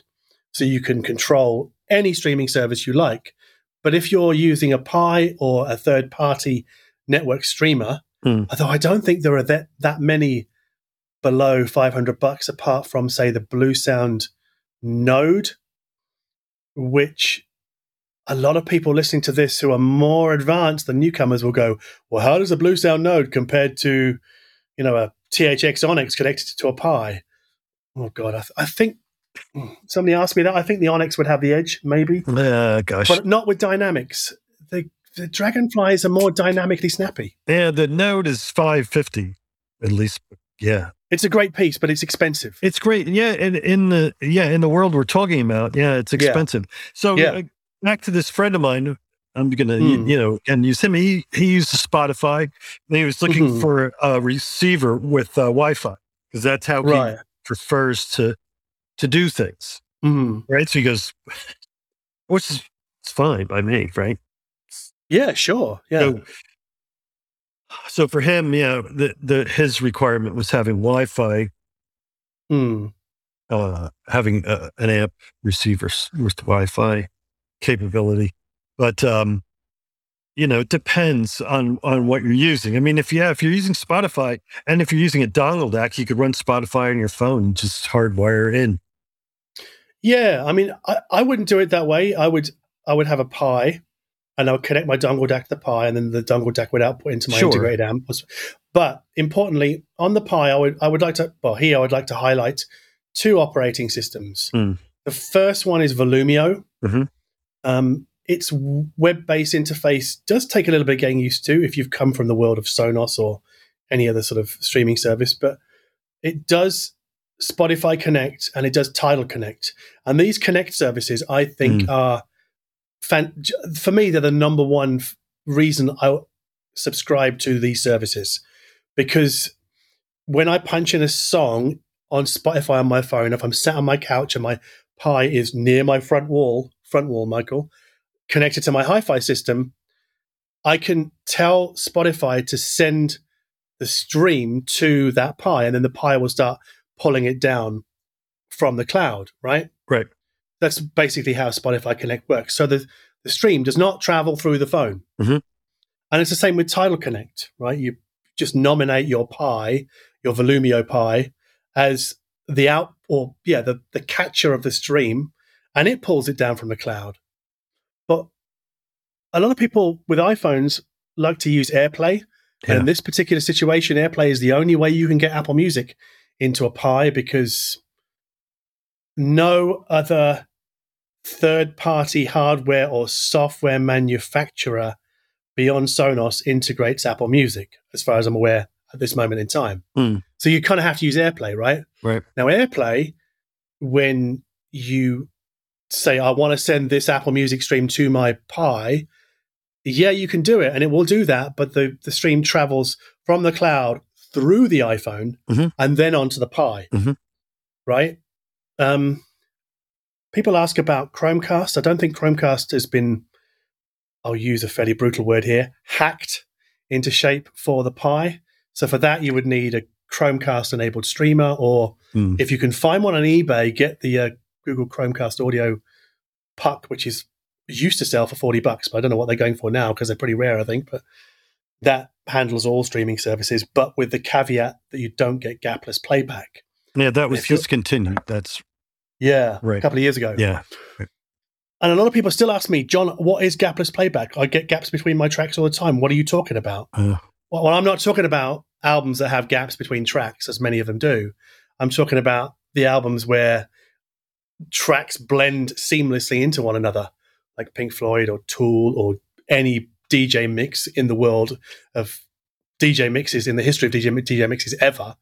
It's designed to flow flawlessly. So if you've got a streamer, namely the Google Chromecast Audio, it will slice gaps between those track transitions, whether you want them or not. So that's the caveat with that, whereas Spotify Connect does not do that, Tidal Connect does not do that, nor does AirPlay. Oh, blimey, this is... See, it gets complicated when you get into the streaming side of things, right? Yeah, it sure does. Yeah, but it can, yes. Yeah, it can, yes. Maybe I just make it complicated, I don't know, But yeah, when I say it can get complicated, I mean, it doesn't necessarily have to. But, you know, all things... This is when... So now we're starting to dig into sound quality and sound quality in terms of streaming, right? So this scenario where I said, you know, you could use your phone, blah, blah, blah. Well, you wouldn't do that. Why wouldn't you do that? Why would you go with a Pi?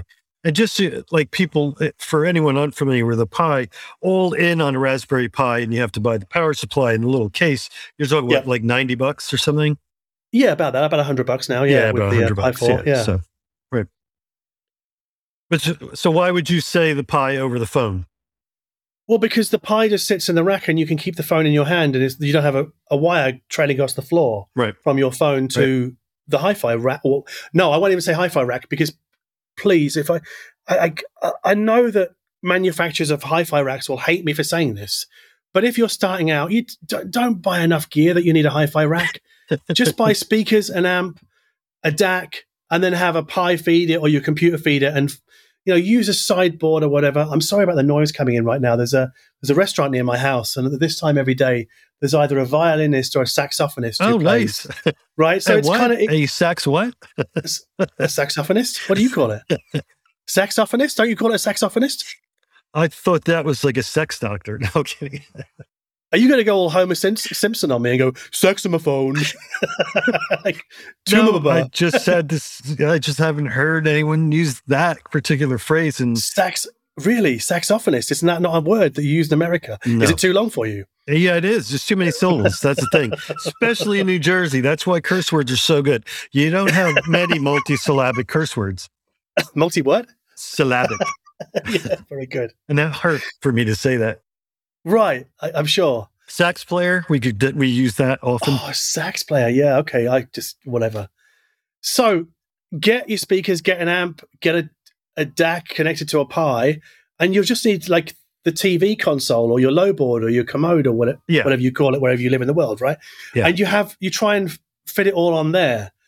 And the advantage of having the Pi is that you use your phone as a remote control, basically, to control the audio that the Pi pulls down from the cloud, apart from when you're using AirPlay, which, the phone pulls it down, then sends it on to the Pi. It's important to mention that because that's why I bloody well hate AirPlay. I'm sorry. I know people love it and people I love it. It's great, but I've got an iPhone. But like for me, it saps battery life. And also, I guess from a theoretical point of view, it just annoys me that the stream has to travel through the phone on its way to the Raspberry Pi streamer, because there's no need for it, as Spotify Connect and Tidal Connect and Chromecast have all shown us, right? So why is Apple lagging on this one? I don't know. Maybe AirPlay 3, when it gets announced, will finally work in the same way as Spotify Connect, Tidal Connect. You would hope so, given that Apple Music is kind of, I won't say its profile has risen. I guess in the audio world and the hi-fi world it has, but I guess we're more aware of it now because it's offering lossless streaming. So there's more people, yes. Well, no, they're offering lossless. Yeah. It'll be CD quality across the board for everything by the end of the year. Yeah. But I think there are a lot of people out there who use Apple Music. I've been very surprised by the number of people on my Patreon who have said, oh, thumbs up for adding Apple Music playlists. When I publish my playlists, I used to just do Spotify, Tidal, and Qobuz, and now I do Apple, Spotify, Tidal, and Qobuz. And there's quite a few people who use Apple. I'm surprised. Yeah, it's funny. Apple completely disappeared from my world years ago, and everyone that would have been an Apple iTunes user is a Spotify user today. Like our daughter's older friends, most of my friends, they're all Spotify users. Yeah. It's just the way it goes. And yeah, I think, so another, what appears to be important, is certainly important for me, is the interface to my music, my digital music, let's say, right? So to even for streaming, but because I mix both, I use Tidal, I use Qobuz, and I have stored files. Mm-hmm. So Roon is indispensable for me and my tastes. And once, so I'm very attached to Roon. But I think, I know that many of the people who use Spotify are very attached to the interface and what it gives them. Playlists and sharing and suggestions and all this. It's become, it's become an important ingredient in the whole experience. Right. And I wouldn't want to discount that, Or because you can make a playlist in Spotify and then share it with somebody else. Yes. And chances are they'll be using Spotify. Yeah, absolutely. So, I mean, I know there are a lot of sort of moral or ethical issues as to why one might not choose Spotify, but I mean, I just don't know whether. I mean, do you think Roon fits into the entry level Hi-Fi conversation? I don't think it does either. No, too much. It's too costly. It's $500, right? Yeah, well, they've gone to that monthly billing, but still, or $700 for the lifetime. Yeah, but it's still. It's as much as Spotify is per month. Is it $10 a month or whatever? Yeah, and to my mind, I mean, so Roon has a lot of the features I don't think are necessarily appeal to someone who is just, let's say, streaming from Spotify. Why would you bother? Well, I guess I mean this is where the kind of the file quality aspect comes in, right? Because we're talking about streaming now. I've talked endlessly about streaming to a Raspberry Pi. I'm really sorry. I'm not sorry. But once Spotify goes lossless, and in the next sometime in the next few months, don't email me. No, I do not know. If I did know, I would never ever spill the beans because Spotify would kill me. So Either way, I can't tell you, right? So, but it's going to happen before the end of the year. So once that happens, I really think the sweet spot is to get a Raspberry Pi, put Volumio on it. You don't need to. You just need to use Volumio once to set it up.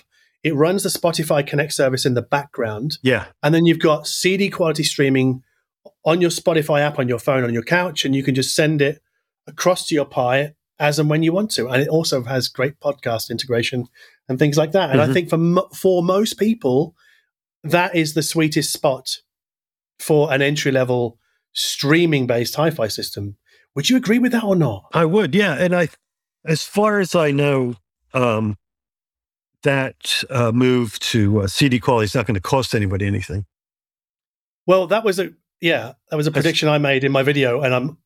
At the time, I was God, I don't on something. Yeah, you know? Yeah. Well, I said, but at the time I was like, oh shit, I'm really going out on a limb here. But then when Apple came out, we're like, well, we're not charging anything more for ours. I thought, well, then now Spotify pretty much forced. It's not just a matter of being forced into it because I was surprised that Apple did it, not just because. They could, but because the labels would let them charge that amount of money, $9.99 a month for CD quality streaming. Because a couple of years ago, the labels, I think said no to Tidal for that or no to other streaming services. I have to be very careful what I say because I don't want to, specify too much. But there was some resistance from record labels with streaming services offering CD quality or higher streaming at $9.99, but Apple have made it a reality. Yes. I guess Spotify will follow suit, I'm assuming. It'd be weird if they don't. But even if it's like $10.99 or $11.99, I mean, streaming music is ridiculously cheap. Ridiculous. But I guess, speaking as a Gen Xer, I would say that. If I was a Gen Z, I'd probably be like, no, it's like $12 a month. It's better if it's 10. I don't know. I guess. Yeah. But let's just say for the sake of discussion right now that they're going to leave the price where it is. So I'm just trying to think for those. So what that means, like for the friend I was talking about earlier who uses Spotify, one day the quality of his stream is going to move to CD quality, and he may not notice because its bill's not going to go up, and he just may not notice. It depends, because I would love it if Spotify made it the default was opt out, but I don't think they will because of mobile phone data plans and bill shock. So I think it will be an opt-in situation. Okay. Like if you want to, I would love it if it was. I mean, because I think the only way you're going to get the world, as in like mum and dads, to stream the best source quality available, which includes high res, is to make it the default. You don't even tell them you've done it. You make opt out the default option, right? So, right.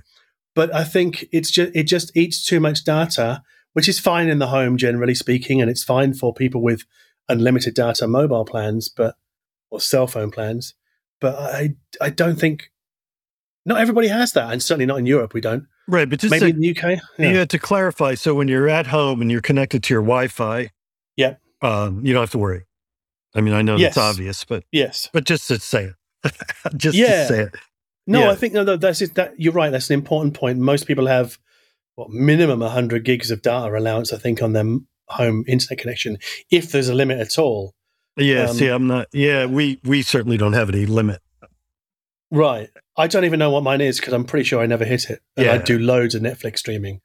So. Oh, so I was just getting to this point, right? So let's just, again, for the sake of conversation. So my friend's at home. One day, Spotify turns on CD quality. He just, let's just say, it just automatically gets it. Or maybe his daughter comes over and sets it up for him because she knows. Yeah. I'm not so sure he'll notice. What, as in he'll notice the difference in sound quality? Yeah, that's where I'm going. So as in, okay, so he's got like an inch. Well, he's got Sonos spread around the house. Oh, he's got Sonos. Okay. Yeah, he's got Sonos. That he uses both for music and, for like when we go for Super Bowl. Yeah. And then he's got this other. So Sonos he's got a basement system. He's got in the upstairs living area, that they can hear in the kitchen. And so there's a few speakers spread all over the place. And then he's got an outside system that he also uses. And he's using Spotify to feed all of these systems. That's his that's his source. Mm-hmm. Yeah, what I'm suggesting is that he's not going to notice a difference in sound quality if nobody tells him. Right, from 320 ohm Vorbis to CD loss of CD quality. You're right. I think if he's got Sonos, I think everything apart from a pair of Sonos 5 will pretty much obscure any difference in file bitrate. Yeah, shall we say. And as for high res, even on Apple Music, forget it, or Tidal, no way. No, yeah. I know some people are going, "Oh, I've got Sonos 5s and I can hear it." Yeah, maybe you can, but even people like that would have to admit that the difference is at the very thin end of this wedge, right? Because we're really now at the thin end of the wedge when we're talking about file quality. Yeah, I just do want to say, so if someone's been using Apple Music, and then their service flips over, does not cost them a penny more, and they go, "Oh, you know what? I listened to Live at the Fillmore East, Allman Brothers, and I think, I think it sounds a little bit better." That's great. That's just great. Who cares? Didn't cost anybody anything more. Sounds a little bit better. That's fine. And that's, to my mind, that's like what we should be talking about. Nobody's going out of their way to do anything special. Paying more, buying different stuff, right? Because the Sonos ecosystem better than I do these days. So what is, if you're streaming app, well... Well, if you're hang on, but it doesn't matter what high-res, in inverted commas, high-res streaming service you're using. It doesn't matter because Sonos is capped at 2448. So the most you're going to get is an extra 8 bits, and then you're not going to hear it on a Sonos system, even in the long haul. Right? I don't think. I mean, this is the thing, right? Well, yeah. But I'm going to try and put the brakes on a little into getting into those weeds because I'm not so sure we have to it for this conversation, except to say that there are hardware limitations for playing back high-res music.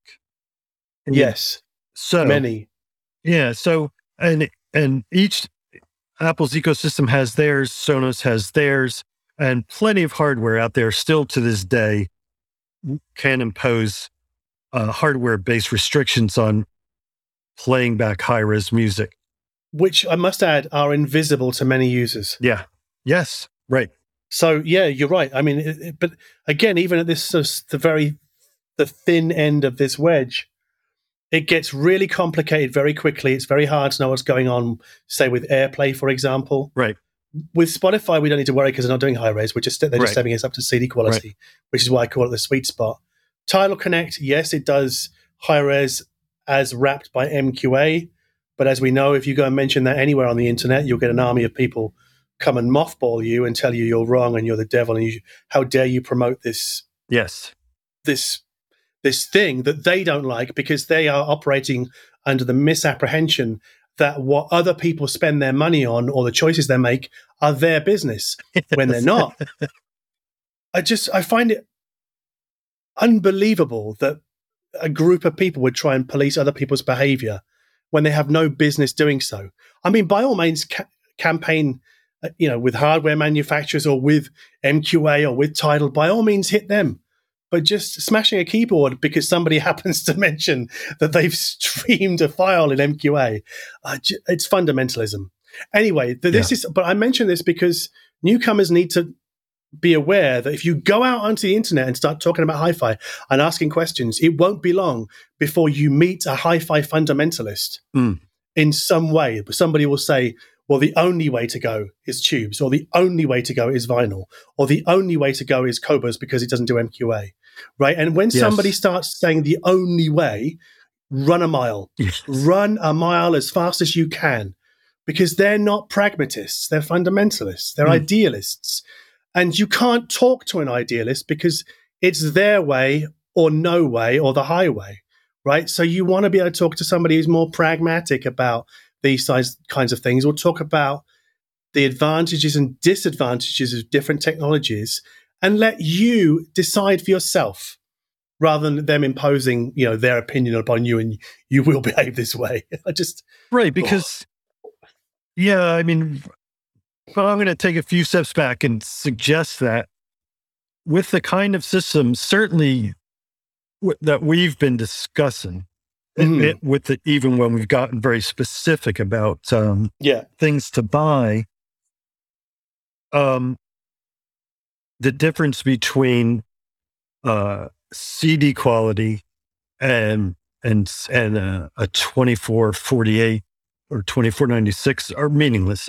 I'm sorry. It's like, there's no need to be concerned about that. I mean, sure, if you are interested in Tidal, as your streaming service, because where it's available where you live and you're interested in exploring this, just go for it.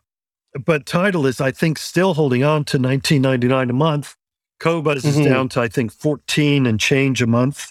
Sure, you could try it for a couple of months and see if it works for you, and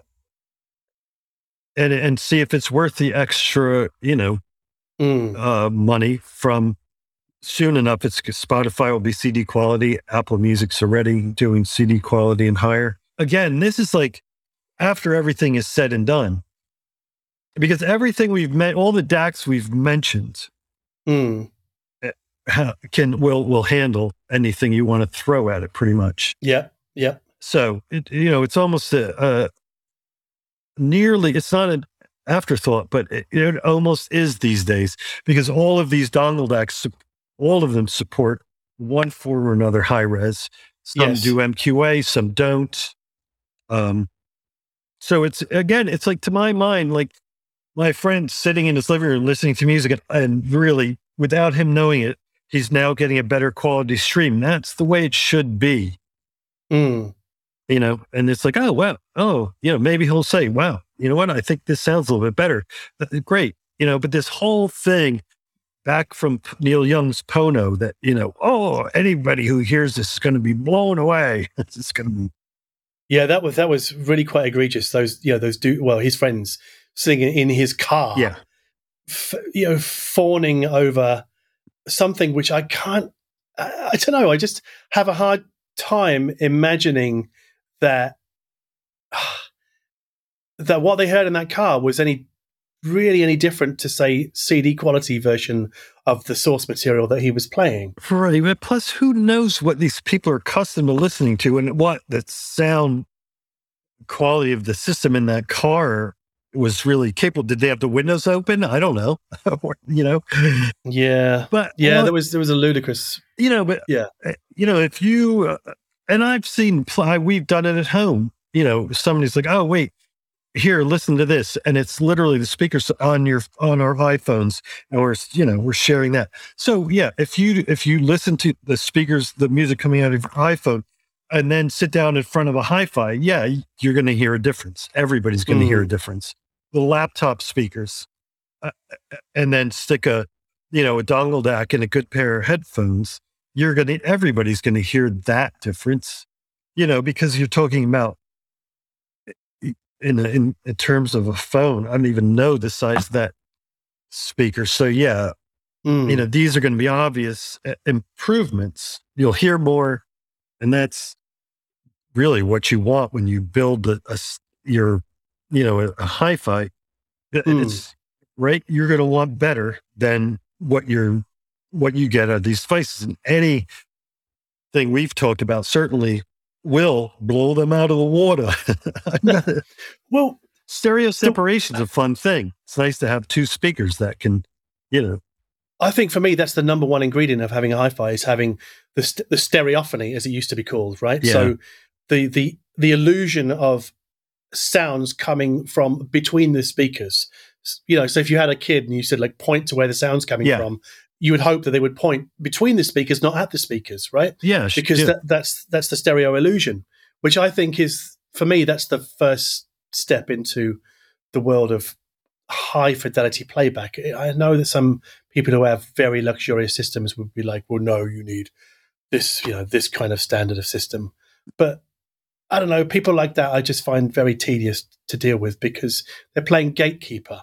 And I guess I am saying there is a certain base level, you know, but what I'm saying is the base level is two speakers separated, preferably on stands or the floor standers themselves, and then, you know, connected to amplifiers, or they have amplifiers built in, or DACs built in, or you have an external DAC and a streamer, that kind of basic level. So you can do it for about $1,000, I think.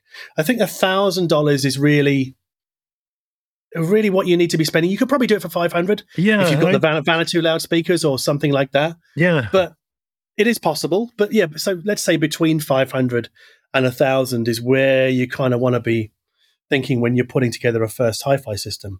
You can do it cheaper, but I think the sweet spot is between $500 and maybe $1,200. But because you've got to factor in the stands. And one thing we haven't spoken about is cables. Yeah. Right, because they are important, because without them, nothing works. Yes. Yeah. Do you know, when I first started out, I bought from Richer Sounds a cable, I think it was called the Cable Talk 3.1, and it was blue, and I think it was copper, because I remember the copper strands on the end, and both the left and, sorry, not the left and right, that's a stupid thing to say, the plus, yeah, the positive and the minus part of the signal were separated in the middle of a cable. It had like a solid plastic middle. Oh, I see. Yeah. Right. And then here's the thing, is I moved to, just because I wanted to and because I had a bit of money and I fancied something new. And this is before I don't know why I did this, but it was super cheap. It was like £5 a meter and I only wanted 6 meters. I think it was a Cord company cable. And looking back, I think it was silver, because I definitely noticed more detail, but it was a bit more exhausting. It wasn't as nice to listen to, you know, in hindsight. And that was my first experience of loudspeaker cables. You know, we're talking back then at £3, £3 a meter versus £5 a meter. I mean, that was my first experience in hearing a difference. I was like, whoa, that's surprising, but okay. But I didn't really think much about it at the time. I didn't think, oh my God. I didn't think, oh, that's nothing. I was just like, you know, that's interesting. Just get on with playing it. You know, at the time it was CDs. I think I was playing Granddaddy's The Software Slump at the time. I was really into that. 99, that was. So, because there are people out there who will tell you, having never heard them, that, you know, all cables sound the same, which is, I got to say, it's bullshit. Because experience tells you, I'm guessing, that they don't sound the same. But that doesn't mean you have to spend a shit ton of money to get something price appropriate for your system. Right. Because the rough guide is 10% on cables, right? And I actually think that's about right. You know, maybe even less, maybe 5%. I mean, you can get very good branded. I'm not going to mention any brand names here. Yeah. But like, you can go to your hi-fi store and they'll have, I remember Tara Labs was, oh, I'm not going to mention any brand names here, and here I am, right? But Tara Labs was a big thing in Australia. I don't know why, but it was always in hi-fi stores. It wasn't expensive, you know, $5 a meter, maybe $10 a meter.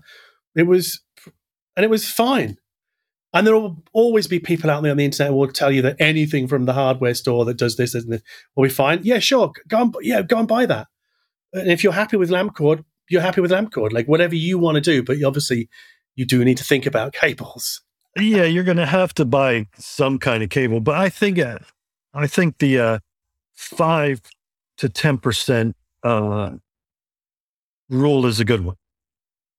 I think so, yeah. And also because it suggests that you should know what you're going to or have spent on the rest first, because you don't want to go into this into putting any other hi-fi thinking about cables, right? Right. So yeah, you get your speakers, and speakers and amplification and source sussed out, and then if that costs X, then yeah, absolutely, I would use the percentage as a guide and buy some name brand speakers. And I say name brand because, you know, you want cables that are built well, that are going to last.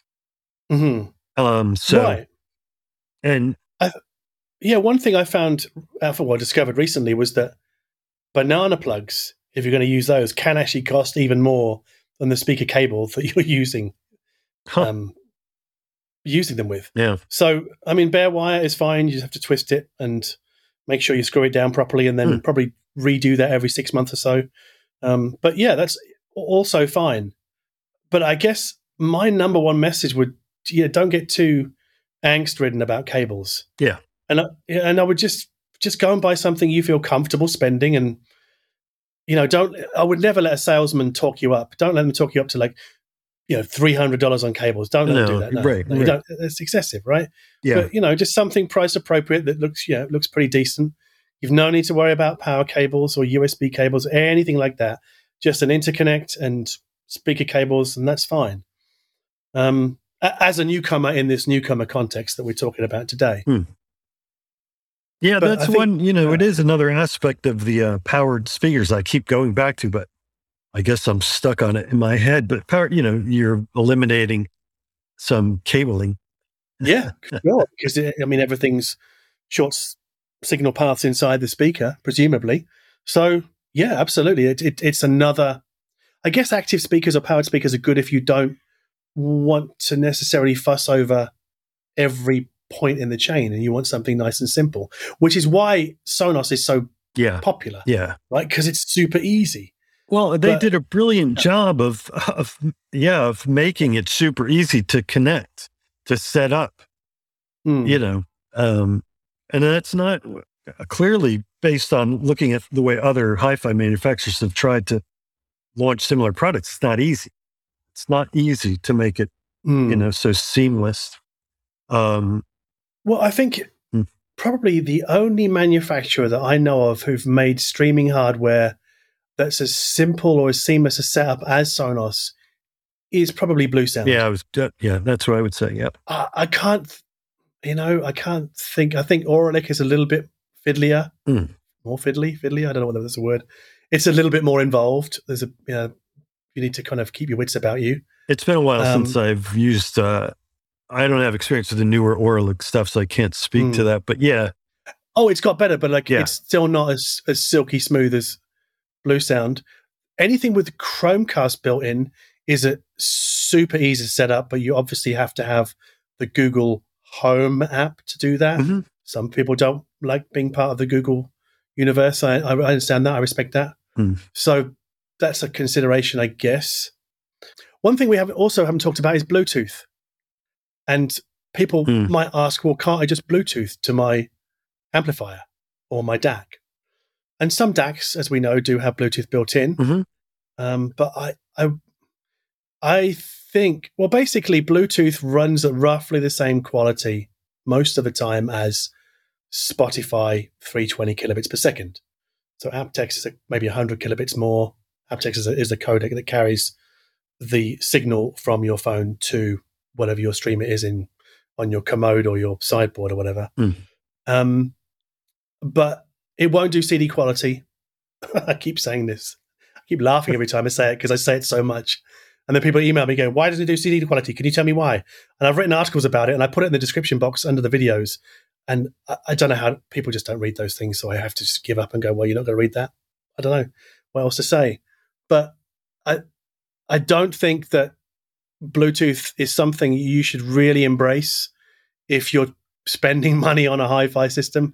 Yes, it's super convenient, but it's no more convenient than Spotify Connect. Yeah, it's true. In fact, I would say it's less so, because when you come home from work, you have to pair your phone with your Bluetooth streamer, whereas with Spotify Connect, your phone automatically, presumably, connects to your Wi-Fi network, and then you're just away. You just kind of send the stream to your hi-fi system. Same with Tidal Connect. This is why I love these Connect services, because they maintain the quality without any sacrifice to Bluetooth-type convenience. Yeah, and plus, I agree completely. Yeah, the Connect, it's like a dream come true. It is. It's wonderful. Yeah. This is why I think that Spotify with Connect, with a Pi, with a dongle DAC, is the sweet spot for whatever you put in front of your amplifier and speakers, or powered/active loudspeakers. Yeah. I think that's probably all I have to say about all of that. That's quite a lot, I know. It is a lot. We've covered a lot of ground, and we've spoken for a good couple of hours. But gosh, I wasn't keeping track, Yeah, but I think it's, this is, I assume, stuff that people want to hear, like a sort of an overview of what you would do if you're coming at this anew and you're not quite sure of, what to do. I will add that I'm not able to give recommendations to people who email me because I don't know who they are, their taste, their budget, or anything about them. People do still keep emailing me, asking me, what should I buy? I'm like, I'm sorry, I can't help you. And really, like you, I'm a publisher. Yeah. I'm not a sort of part-time consultant. It's just, that doesn't really interest me. I just want to make podcasts and videos and write things about hi-fi, and you take what you want from them. But if you want a consultant, it needs somebody else to do that. You will, and it's a very, to do it justice, to give someone useful advice is a time-consuming process. Very time-consuming, especially via email. Yes. Yeah. Because I've tried it, and I've failed miserably many times. Yeah, and, of course, I do. I have, people email me with questions about buying advice. And,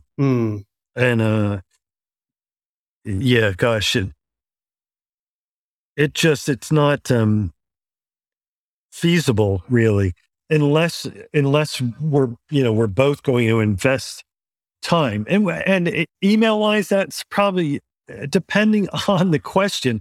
But if it's a whole system, you're talking 20, 30 emails minimum to just get to some place that, can begin get to a starting sense. Point. Yeah. So, and it's real time that I don't have. I don't have it either. But people say to me, but John, I don't trust my dealer, or I don't have a dealer in my area. That's why I'm coming to you. And I'd say, look, I'm really sorry, but that doesn't change my ability to be able to help you or to have the time to help you. Yeah. And then they'll say, well, what do? I'm terrified of spending all this money on a hi-fi system. And many people out there, in fact, the number one thing I see is fear.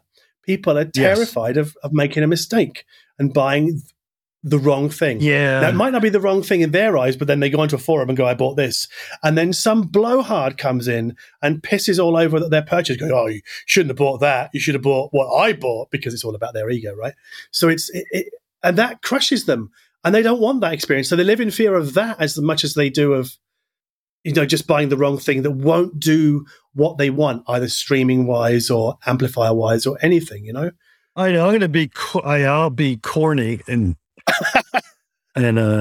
say something I've said probably too many times before, but the best hi-fi is the one that's used most often. Right. And, well, it's like the camera thing, yeah. Yeah. So, this idea that, someone could buy some piece of hi-fi gear, listen to it for years and enjoy it. And after that time, someone, does measurements on the DAC they own, and they come to find that it doesn't measure as well as something that costs less money. And there are people out there that will then jump on that and say, ha, look, you wasted your money. You've been listening to this shitty thing for all these years. The mistake that those people make is no matter what they discover in terms of measurements or whatever you want to say, that doesn't erase all the years of enjoyment and experience. I'm sorry. It doesn't magically go back, and that person who's had those years of experience and enjoyed listening to music through the system, you know, some, you know, even, and it really gets as ridiculous as, you know, two measurements done by some person, whatever, who may not even know what the hell they're doing, doesn't have the ability to erase memories and experience. I'm sorry, it just doesn't. In other words, enjoyment, you know, all that enjoyment is still enjoyment. They still listen to music, and it doesn't negate that experience. It doesn't even diminish it in any way, shape, or form. And the thing of it is, let's just, you know, go, oh, well, why are we listening to music? You know, what's the end goal? Is it to have the best measuring gear? Is that the end goal of owning a hi-fi? No, it's not. Is it to listen to high-res music? No, it's not. It's to listen to music. And music, as we all know, you know, has been part of every civilization from the beginning of history. You know, some of the oldest artifacts found are bone flutes and blah, blah, blah. So we know music is an essential part. So all this focus on high-res measurements and, you know, what's better and this and that. Those are games boys play. And I mean that specifically and literally. Yes. The thing is what you're talking about here is insecurity. Because if like your friend goes and buys $100 DAC and used it for 4 years and loves it and then Googles it and then reads that it doesn't measure very well and then suddenly feels crushed by the fact it doesn't compete with, you know, other whatever, like he's got a security, a confidence problem, right? He's insecure. He needs a shrink more than he needs a hi-fi. I'm serious, right? Yeah. It's. I think a lot of this, the internet conversation exposes people's insecurities and their fear, right? So you get the two together, it's a deadly mix. So what I say to people is that if you're really that afraid or you're really that insecure in your choices is don't spend any more money than you can walk away from. Yes. Well, I think that's good advice in general for buying a hi-fi. I mean, we should, you know what? That's budget is a great point. And I, you know, to my mind, I would not stretch to own hi-fi. My budget would be what's comfortable for me to spend. Definitely. Yes. Yeah. Like if you've got $5,000 to spend, I would recommend spending 2.5 because you need to build into that budget the probability, and it's quite likely that you will make a mistake. You'll buy the wrong thing. So you need to have some wrong in that you won't enjoy it or something, or won't do what you want it to do, or and that will be an expensive lesson, but you won't have tanked your entire budget. You'll still have $2,500 left to go and make good that mistake. Now, it's likely that what you end up with won't be quite as good as what you would have if you spent $5,000 from the outset on the exact right things. When you're a newcomer, you're almost never going to buy the exact right things unless you have somebody to guide you who's very good. And again, this comes back to the consultancy thing, or you've got a very trustworthy dealer who's not going to steer you towards products that have higher margins or things that he wants to clear out, because all of these things, they do happen. But the other thing to think about here as well is, if you're really insecure or you're living in fear of buying the wrong thing, buy stuff online that you can return. Yeah. Right? Because there's a lot of companies doing this now. Yeah, especially, right, well, with COVID and everything, there's a lot of sales have moved online. Yeah, no, yeah.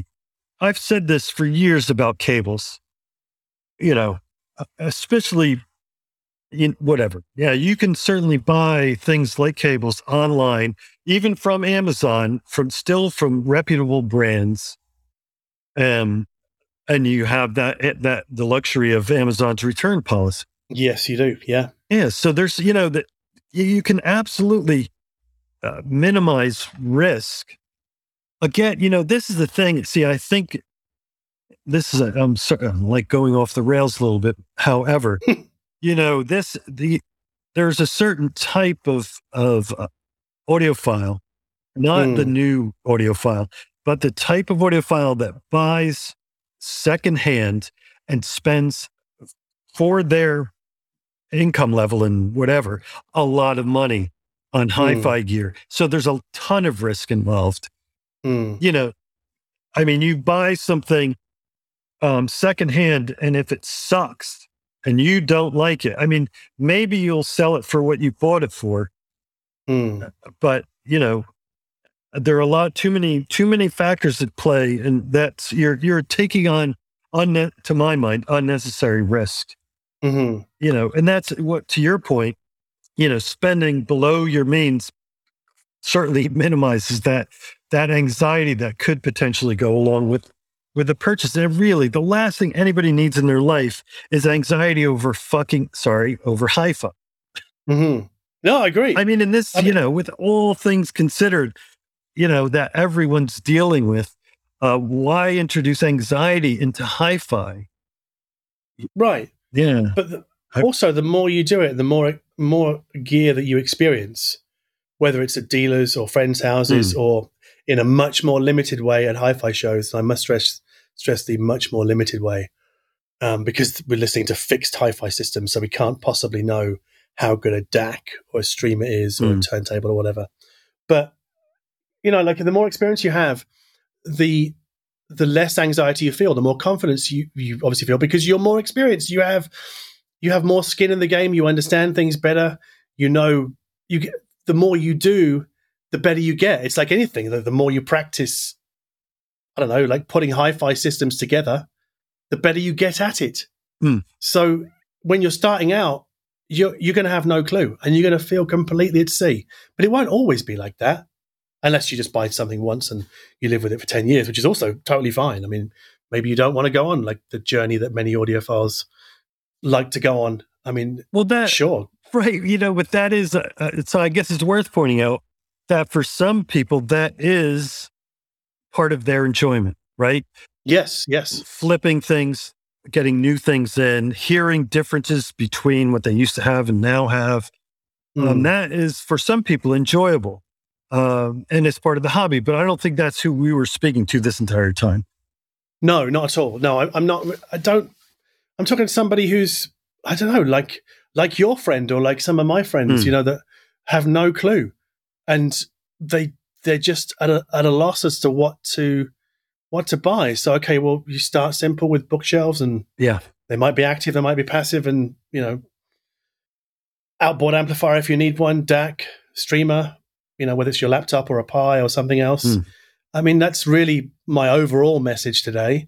But not, you know, I guess absent from that message is high-res audio. It's not there. It's never going to be there when I'm talking to newcomers, right? You can go and, you know, I think high-res is more sort of a journeyman thing, you know, somebody who sort of wants to go on that journey and go further. Yeah. But they will realize that, you know, less than 10% of their, you know, Apple Music or Qobuz or Tidal library is high res.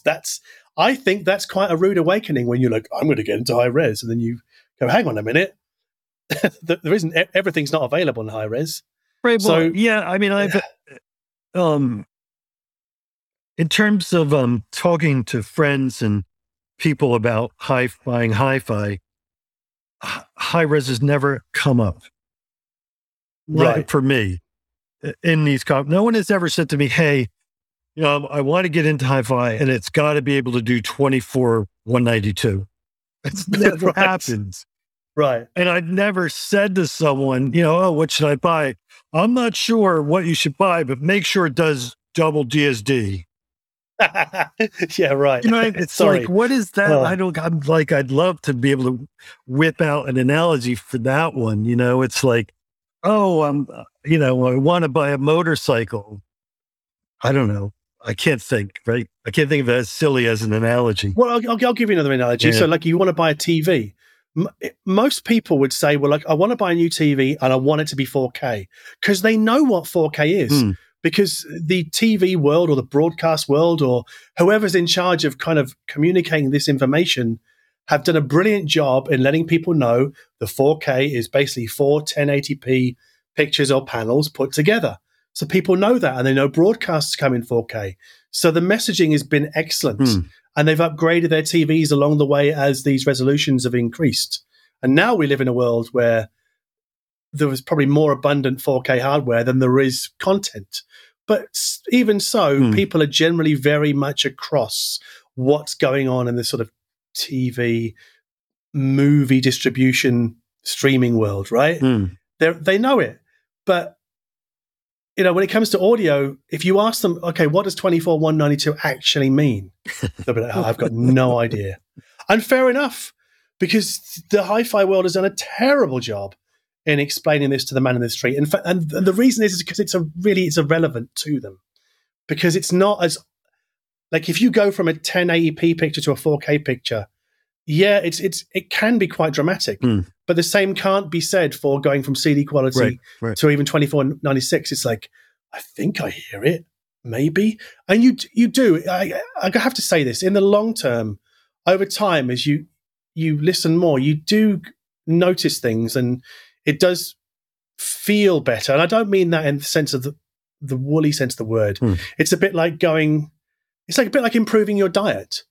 Like, you don't eat a plate of Brussels sprouts and then suddenly feel like you want to go for a run. But I hope you don't.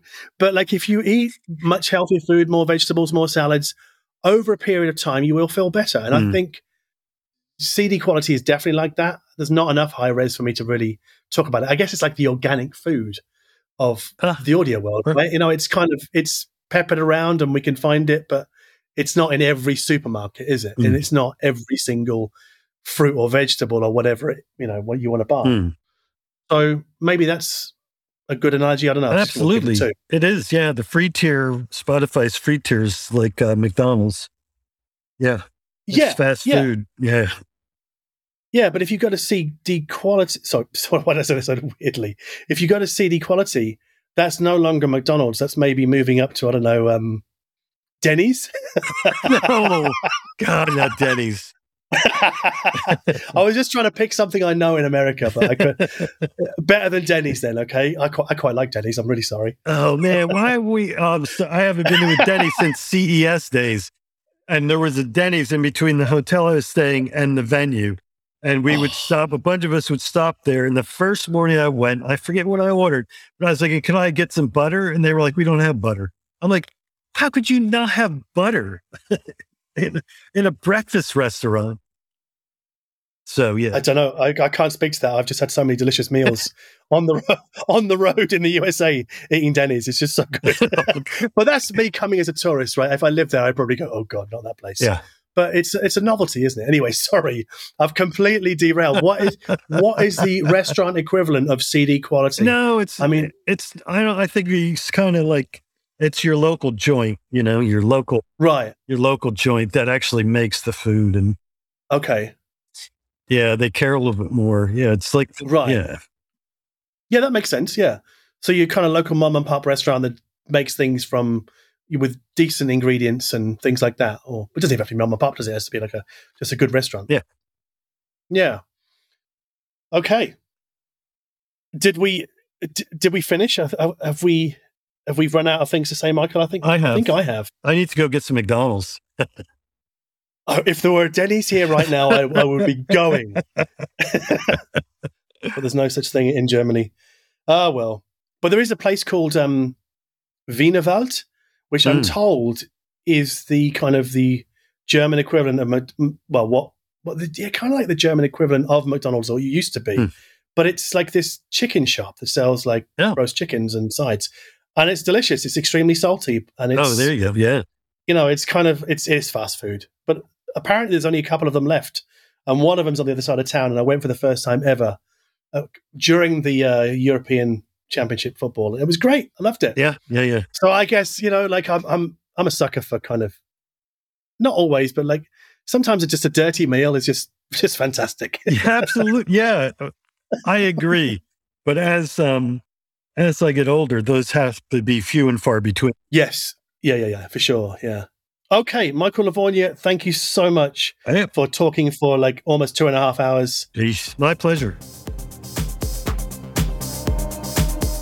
You have been listening to me, John Darko, and Twittering Machines is Michael Lavonia.